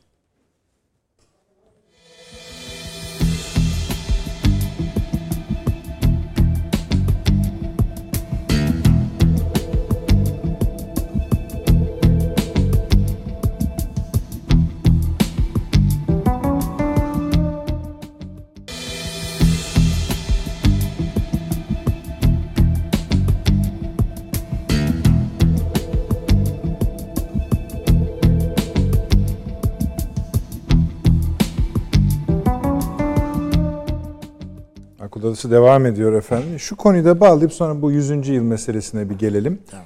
Ee, bir or- orası eksik kaldı demiştim. Bu davet meselesi Sayın Cumhurbaşkanı'nın artık Suriye'ye, Batı'yı Biden yönetimini de davet etme meselesi. Bu her bağladığımız konuya bunu nasıl eklemleyeceğiz? Yoksa bu o bize yani 10. yıl vesilesiyle yapılmış bir konuşma mı? bana biraz 10. yıl vesilesiyle yapılmış bir konuşma gibi geliyor. Yani Çok sütten çıkmış kaşık gibi oldu abi ya. e, biraz öyle yani Peki. nasıl olsa onlar bizi aramıyorlar daha. Ama o konuyu hiç açma. En çok sorulan konu o. Efendim. Ee, Şey yani ama bizim Söyleyelim, şey- kaçı biz- bugün ayın? biz- 16. ee, 14 koyun. Ot- on- 30'una kadar görüşülür. İyi mi? Hayır, görüşülmese ne olur? Bir şey olacağından değil Ne ama olur bu yani? o kadar istismar edilmiş bir şey ki. Neyse. İşte Peki. İsm- İsmail- Şöyle yapalım. Yani o ayrı mesele. Tamam. Peki onu Paşam bir şey mi söyleyecektiniz? Bu Yok, şeyle yani ilgili. ben- Ha, tamam. E şunu söyleyecektim. Yani burada esasında Amerikan e, gemileriyle bizim gemilerimiz arasında yapılan e, tatbikatı da yani bu yönde yorumlamak lazım. E, bu sıradan ve planlı bir tatbikat değil esasında. Hangisini söylüyorsunuz? Şu an Akdeniz'de olan. bir de Gürcistan, Gürcistan değil. ayrı bir konu. Ayrı. Gürcistan'da Amerikan gemileri var. O ayrı. Yani NATO o bağlamında. ayrı, NATO Yani kapsamında şu olan. anda Yani o hani Amerikan ya, gemileriyle Akdeniz'de e, bir ta- tatbikat, tatbikat devam var. ediyor. E, açık deniz tatbikatı yapıyorlar e, Amerikan gemileriyle. Ben tabii bu Türkiye ile Amerikan ilişkilerini biraz yumuşatmaya, gerginliği azaltmak. İkincisi de Yunanistan'la Suudi Arabistan arasındaki bu deniz tat- tatbikat var ya. Evet. O tatbikata Uçakların. karşı Türkiye'nin Bir dengeleme. biraz dengelemeye yönelik bir hamle. Yani Yunanistan'a Amerika'nın etkisi de var burada. Amerika'nın Suudi Arabistan'a senin ne işin var orada e, demek babında. Daha evvelden de planlı bir tatbikat oldu. Çünkü bir hafta falan sürecek bu. E, burada Türkiye'nin e, hem verdiği notalar var biliyorsunuz. E, kablo döşenmesi nedeniyle İsrail'e, Yunanistan'a falan. Benden izin alacaksınız dedi. Evet. Yani öyle dedi. Bir dahakine yani Ee, evet. orada başka türlü E, karşılanıyor. Dolayısıyla bu e, sertleşme karşısında e, Türkiye'yi Peki. bir nevi yumuşatmak ve Suudi Yani bir de Arabistan'ı Türkiye'yi gözden çıkarmış Evet, değilim. Çıkarmış diyor değiliz mesajı Amerika. veriyor. Evet. Sen yalnız değilsin demek istiyor esasında. Gemiler hakikaten bu kadar yükü taşıyabiliyorlar mı? Ya bir şöyle bu bir bayrak meselesi işte yani ben buradayım meselesi yoksa savaş yok bir şey yok yoksa boşuna masraf diyorsun Hayır son ama zamanlarda bu buradaki yani. tatbikat sayıları o kadar inanılmaz rakamlara ulaştı ki kombinasyonları ile birlikte artık hani eski ağlarında taş, taşıyor mu taşımıyor mu taşıyor. taşıyor. Ama dikkat ederseniz kara tatbikatları azaldı. Mesela NATO'nun yaptığı tatbikat bile komuta yeri tatbikatıydı. Bu pandeminin etkisiyle oldu. Deniz kuvvetleri de gemide olduğu için pandemiyi kontrol altına almak kolay. Esasında buradan bakarak geleceğin harplerinin nasıl olacağını da tahayyül etmek mümkün. Ya insan hava araçları İtalya'nın- gemilerle. İtalya'nın bugün basit bir açıklaması şey, var. Mesela ne kadar do- doğrudur bilmiyorum. Paşam daha iyi değerlendirebilir. Biz bu tabii bekliyorduk bu F e, S e, F-35'lerin işte bu yerden havalanan direkt o- 35 e, B'ler. B'lerini modellerini bunun gelmeyeceği olmayacağı anla, ya da bir işe de yaramayacağı olmayacak. belki anlaşıldıktan sonra şimdi bu bizim SİHA'ların bu doğrudan doğru gemiden havalanan Anadolu'da. e, şeyleri yap hazırlanmış Evet. şimdi. Hatta İtalyanların da- da bugün işte bir açıklaması oldu. Biz de öyle yapmalıyız. Bu uçak işi falan boş verin diye. Yani Biz uçak de- gemisi gibi. Öyle. Bu- Ve az buzda değil. Yani e, 50'ye yakın SİHA'yı Daha şey Zaten e, yeni konsept o şey deniz kuvvetlerinde bu e, büyük uçak gemilerinden ziyade bunların manevra yetenekleri zayıf bir de korunması için çok güçlü bir güce sahip olmanız lazım. Evet. Yani bir uçak gemisinin yanında işte birkaç kruvazör, destroyer bilmem ne, Evet, muhitler bunlar yer alıyor. Bu da çok büyük bir maliyet ve bu masraf. Anadolu bu sene Evet. devreye gireceğine Girdi göre o. orada e, Evet. evet. Yani o basbaya esaslı olacak diye Ama o F-35'lere göre tasarlanmıştı değil mi? Tabii ama Evet. e, Şimdi ya- bu SİHA'larda gayet fazla bir rahat sorun yapmıyor. Tamam. Çünkü Dönüştürme yeni böyle modelleri hani yeni kız- modelleri kımıldamayacak çok, bir hal değil e, Bayrakların O bir düşünceydi esasında. modeller- silah yani te- Onlar çok ya- ateş yer- gücü de çok yüksek. Hava yer harekatında da kullanılabiliyor. Evet, Yani öyle. yer, e, aynı hızda olursa tabii hava havada bile ama tabii o 5. 6. nesil uçaklarla e, çatışmaları pek mümkün değil ama, e, Ama hava zaten yer öbür taraftan geçen gün e, bu e, şeyin Kotil'in Evet. bir televizyon konuşması vardı. Orada yani Türkiye'nin bu muharip uçak projesinde de çok ileri bir noktaya geldiğini Esasında o ilginç bir söyleşiydi. O yani ben İlginç şeyi de yani. gördüm. Yani hani başarılı bir iş, güzel. Ama ben yani çok daha önceden de konuşulduğu için bir ekosistem yaratmaya çalışılmasının ne kadar zor olduğunu gördük bugün. Yani ne kadar büyük emek ve para harcandığını, üstelik ekosistem şöyle bir şey.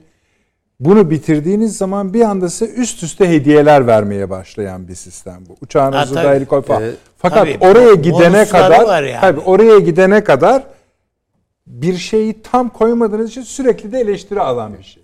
Halbuki büyük. Mesela dedi ki bu iş bittiğinin de dedi. Yani birinci yılın sonunda Evet. dedi. Benim elimde dedi 4000 tane yük bu alanda uzmanlaşmış yüksek tecrübeli mühendis olacak. Bunu ne yetiştirebilir? Şimdi O, yani 5 F-35 mi, Evet. 10 F-35 mi istersiniz, bunu mu istersiniz? Ben gözümü kırpmadan Evet. mühendislerimizi Evet, evet. isterim yani. Şu anda Türk mühendisleri bu konuda çok ciddi bir tecrübe kazandılar.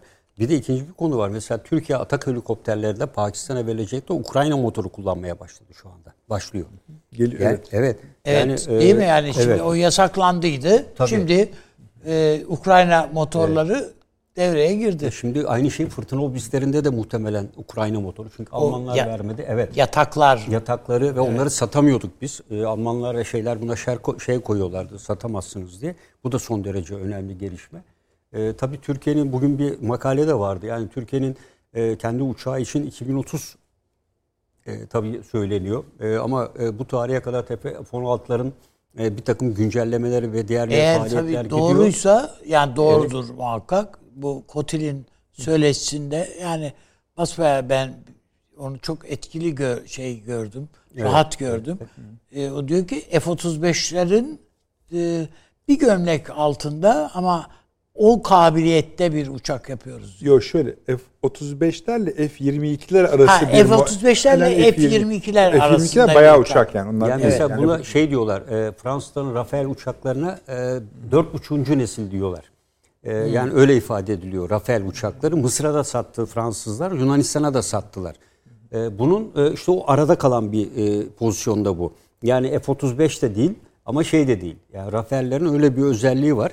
E, şimdi diyor Rafael'ler aldılar. Arkadan da F-35 e, verilirse Yunanistan e, Türkiye karşı hava harekatında hava üstünlüğü ele geçirebilir mi diye onun bir e, analizini yapmışlar. Bu ama e, milli muharip uçak projesi gerçekleşirse çok başarılı bir şey. Evet. Çok Ama ileri bir adım. Avni abi şunu anlamamız gerekiyor. Bir bu tür konularda Türk kamuoyu çok hevesli. Muhalifler de son derece sert bu konu. Yani bu işlerin şunu Evet. istemeyizcikler, bunu yapmayınca neye lazımcılar falan var ya. Onlar iyice felaket bir durumda. Öteki taraftan da bu çok sevilen bir konu Türkiye'de. Evet. Savunma sahnenin gelişmesi. Yüksek bir de baskı var. Hadi bunu da yapın, hadi şunu da yapın. Gel gelelim önce o işte dediğim zeminin hazırlanması. Ve bu, bu yıllarla ancak hesaplanabilecek bir şey. Ben o gün o röportajda tam olarak Evet. bunu gördüm. Bu ciddi bir sistem kurma işi, büyük para işi, büyük emek işi ve elinizde Ama Türkiye çok, göze çok- almış artık. Ha, ilerlemiş yani çünkü net şey veriyor, tarih veriyor. Bu burada teslim, bu burada bitecek, bu şurada bitecek. Dokuz yıl kaldı Ve tam dedi yani tam ölçüleriyle. O hani eleştiren her şeyini yapmasının şurası eksik. Yani öyle değil. Tam ölçüleriyle. Biraz hani o kazanımları Evet. daha çok söylemek gerektiğini ben düşünüyorum. Çünkü sonuçta bizim evlatlarımız onları Tabii canım. yapanlar yani. Bir sürü şey var. Yani evet şeyi ayıracağımız süreyi biraz hırpaladınız ama yine de konuşun. Açtınız çünkü. 1921 bugün 16 Evet. Mart'ta Türkiye ile Rusya evet. Rusya Sovyet- mı diyelim? Sovyet. Sovyetler Birliği. Yani aslında Sosyalist Cumhuriyeti. Evet. Bunun bir stratejik önemi var. 100. yaşını kutlamak Evet. başka bir şeydir. Oradan kalan da bir miras var. Sanırım o sebeple açtınız konuyu. Buyurunuz. E yani e, Yusuf Kemal Tengirşenk, Ali Fuat Cebesoy, Rıza Nur filan imzalamışlar Türkiye tarafında. Rus Sovyetler Birliği tarafında da işte Çiçer'in Bu aslında Moskova Anlaşması. Moskova Anlaşması. Moskova Anlaşması. Tabii. Orada çok şey yani doğrudan Lenin'in de yakınında e, Türk asıllı e, Evet. sosyalist aydınlar var. Yani Sovyetler Yani Birliği değil ama. Evet. Sovyet- Başka bir isim var. Sovyet Federalist Sosyalist Cumhuriyeti Sosyalist- diye geçiyor. Vallahi bravo. Evet. Şimdi Paşam yani aklınızda tuttuğunuz için bile yeter ya. Evet. Ee, Türk-Rus ilişkileri bu anlaşma ve sonrasında evet Kurtuluş Savaşı sırasında da zaten bu ilişkiler küçümsenmeyecek boyutta. Yani açık, açıkça söyleyeyim o General Frunze'nin filan Türkiye'ye gelişi filan bizim Taksim'deki heykeldeki hey- şeyde değil Evet, mi? bunların Frunze'nin evet evet. evet. Frunze var yani heykelinde şeyinde. O Molotov. bakımdan yani Molotov. e, son derece etkili Türk-Rus ilişkileri belirleyici veyahut da e, ama e, o günden bugüne Türk-Rus ilişkileri hep belli bir çizginin üzerinde devam ede geldi. Yani Türkiye NATO'ya üye oldu. İkinci Dünya Savaşı sonrasında gerildik. İşte sonradan Rusya Türkiye'ye dönük taleplerini geri çekti. Bu şeyleri. 45'te. Kır- evet 45'te geri çekti. Yani Batı'ya karşı bir stratejik dengeleme yaptı bu yaptı. anlaşma. Evet. Ee, tanınma getirdi. Yani Tabii, o yani ayrı, en büyük o- o dönemin en büyük güçlerinden Tabii birisi hala. Evet, Evet, hiç şüphesiz tabii canım. Şimdi şöyle bir şey var. Ee, NATO'ya girişimiz bile Rusya'nın Türkiye'ye karşı yaklaşımını değiştirmedi açıkçası. Daima Türkiye ile yakın olma yani her fırsatta Türkiye ile yakınlaşma e, isteğini devam ettirdi Rusya. Bu Menderes'in, rahmetli Menderes'in son döneminde de başlayarak hatta bilare 60 sonrası Süleyman Demirel'in başbakanlığı sürecinde keza Türkiye'ye önemli kredi destekleri ve hatta proje destekleri verdi. İşte Seydişehir Alüminyum Tesisleriydi, Ereğli Demir Çelik, şey, e, İskenderun Demir Çelik'ti, A, Ali Ağa, e, Rafinerisi. rafinerisi filan. Yani bütün bunlar önemli. Bugün de eğer baktığınızda e, Türkiye'nin nükleer santralını yapıyorlar. İşte boru hattımız var. Çok önemli bir boru hattı var. Ve işte S-400'ler gibi bir mesele var yani gündemde. Ve bu S-400'ler evet tamam Amerika ile ilişkilerimizi de filan bir gerilim noktası ama aynı zamanda da hep burada konuştuk da zaten Türkiye'nin elinde bir pazarlık gücü yani bir güç. Bunu da gö- göz ardı edemeyiz. Ve Rusya şöyle düşünmek lazım. Uçağını düşürdük. Büyükelçisi öldürüldü burada. Yani şimdi bugünden bu cümleleri Ama buna arka rağmen- kurunca ne kadar garip geliyor. Değil mi? yani buna rağmen e, Türkiye'nin ve Rusya'nın liderleri aralarındaki münasebeti korumayı ve e, güçlendirmeyi başardılar. Hala da yine önemli. gerilimler var, yine çekişmeler var Evet. iki ülke arasında. Var tabii canım o zaten. Ona rağmen de Her devlet arasında var zaten. Orada Evet, Yunanistan boş durmayıp Türkiye nükleer reaktör yapıyor. Yakında nükleer silah da yapar diye ona da şikayet Ha, ona- kimse artık Evet, şey evet. yapmıyor. Paşam bu aynı zamanda Doğu cephesini de sağlam alan bir Evet. anlaşmaydı. Demek ki Tabii. şeyin Kars. Ankara'nın Tabii. e, İkinci Batıya nükleer santral odaklanması. Trakya'da biliyorsunuz Edirne'de. Yani dolayısıyla yani iki o daha da yakınlarında olacak. Daha da yani. yakınlar. Evet. Tabii. siz de bir şeyler söylemek istersiniz. Ben e, özellikle e, bu e, anlaşmayla ilişkin olarak e, Türkiye'nin e, Kurtuluş Savaşı'nın e, manifestosunun e, bu anlaşmayla temellerin atıldığını Anlaşmanın adı dostluk, ve kardeşlik, kardeşlik, evet. anlaşması. Ee, bununla birlikte arkadan Fransa ile yapılan anlaşma, e, bütün bunlar hepsi bir arada düşünüldüğünde e, Kurtuluş Ankara Savaşı- Anlaşması. Ankara Anlaşması, Güney sınırlarının garanti altına alınması, Doğu sınırlarının Bir alınması de Fransa bütün işgalde kullandığı ter- silahları da Türkiye'ye Türkiye'ye bıraktı. bırakarak gitti. E, burada Sovyetler, e, Sovyet Federatif Sosyalist Cumhuriyeti'nin o tarihte Türkiye'ye verdi. Hatta trenle geliş resmi de var. 10 milyon altın ruble. E, bu e, trende görüntüleri de var. Yani o gelen trenin istasyona yanışı sırasında. Kurtuluş Savaşı sırasında kullanılan, şöyle tabii bu Rusların belgelerine göre Kurtuluş Savaşı sırasında kullanılan her dört tüfekten biri, e, her dört toptan biri, her üç top mermisinden biri Rusya'dan e, destek olarak gelmiştir. Ve toplam diyorlar ki Rusya'nın Kurtuluş Savaşı'na olan e, parasal boyutu 80 milyon TL'dir. Yani bu 1921 yılında Türkiye bütçesinin biraz daha üstünde olan bir para. Yani o tarihte e, tabii Afganistan ve diğer bölgelerden Hindistan Müslümanlarına gelen yardımlar da var. Ama bunun Rusya gibi- hepsini kendi hanesine yazdığı için Evet. o yardımları. oradan gelenler de var. Çünkü Yani o paralar Af- Azerbaycan'dan şuradan buradan gelenleri Gelenler de de var. Biz bunlar aldı biz için. gönderdik efendim diye. Peki. Süleyman Hocam siz de bitirelim. Ee, yani ben tabii hepsine katılıyorum. Çok e, güzel tespitler. Ee, aklıma şey geldi. Yani şimdi onu hatırlamakta zorlanıyorum. Ali Fuat Paşa'nın hatıratında Evet, evet. gidenlerden biri de çünkü Moskova'ya de Evet gitti ben onun hatıratında e, rastlamıştım. Şey diyor e, yani bunlar biraz da çekinmişler yani şimdi nasıl karşı bunlar Bolşevik yani Evet işte komünist. ha yani Molotov giriyor içeri işte nasıl gireceğiz şöyle mi diyelim böyle mi diyor laf uzatmayın. Kaç silah istiyorsunuz? Aynen. Onlar zaten anlamışlardı. Evet bana rakam söyleyin diyor. İşte şu kadar da size diyor altın ayırdık. Alın gidin diyor. Yani biz, bunlar Evet, böyle evet. şaşırıyorlar. Nasıl Yani yani? Evet yani. Yanılmıyorsam şey Ali. Fuat Paşa'nın hatıratında olsa hocam. gerekir. Böyle hatırlıyorum. Evet süremizi de aşarak hatta biraz bitirdik. Ee, her zamanki gibi eksiklerimiz kaldı ama ana, İngiltere'yi konuşmak. Evet yani bir konuda ama Yeni ana konuları bitirdik. tabii. Bu önemliydi. Çünkü sadece Mısır üzerinden dahi birleştirdiğimiz noktalar bize önümüzdeki yola ilişkinde işaretler verdi. Bunun aslında biraz daha konuşulması gerektiğini de düşünüyorum ben. Çünkü bu mesela İran konusunun çok önemli bir konu. Türkiye'yi çok ilgilendiren Yani bir ben konu. öyle bir risk görüyorum. Çok Tabii. ciddi bir risk Ama görüyorum. bütün haritadan da bağımsız elbette Tabii değil. değil. Ee, ve yaşayan bir süreç bu. Doğal olarak bu böyle kolay kolay elden bırakılacak bir hal değil.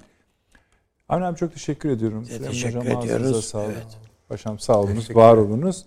Ee, efendim tekrarlayalım. Bir buçukta mı arkadaşlar gece 2'de mi? Hep o değiştiği için kaç ef- 01.30'da tekrarımız var. Uykunuz kaçar ise e, başka bir vesileyle seyredemediyseniz canlı olarak öyle söyleyelim. Yarın yine öğleden sonra e, YouTube'da izleme şansınız var. Birçok mesajınız hayır geldi. Onları da zaten sosyal medya kulvarları üzerinden birebir takip ediyoruz, görüyoruz, okuyoruz. Çok da teşekkür ediyoruz efendim. İyi geceler diliyoruz.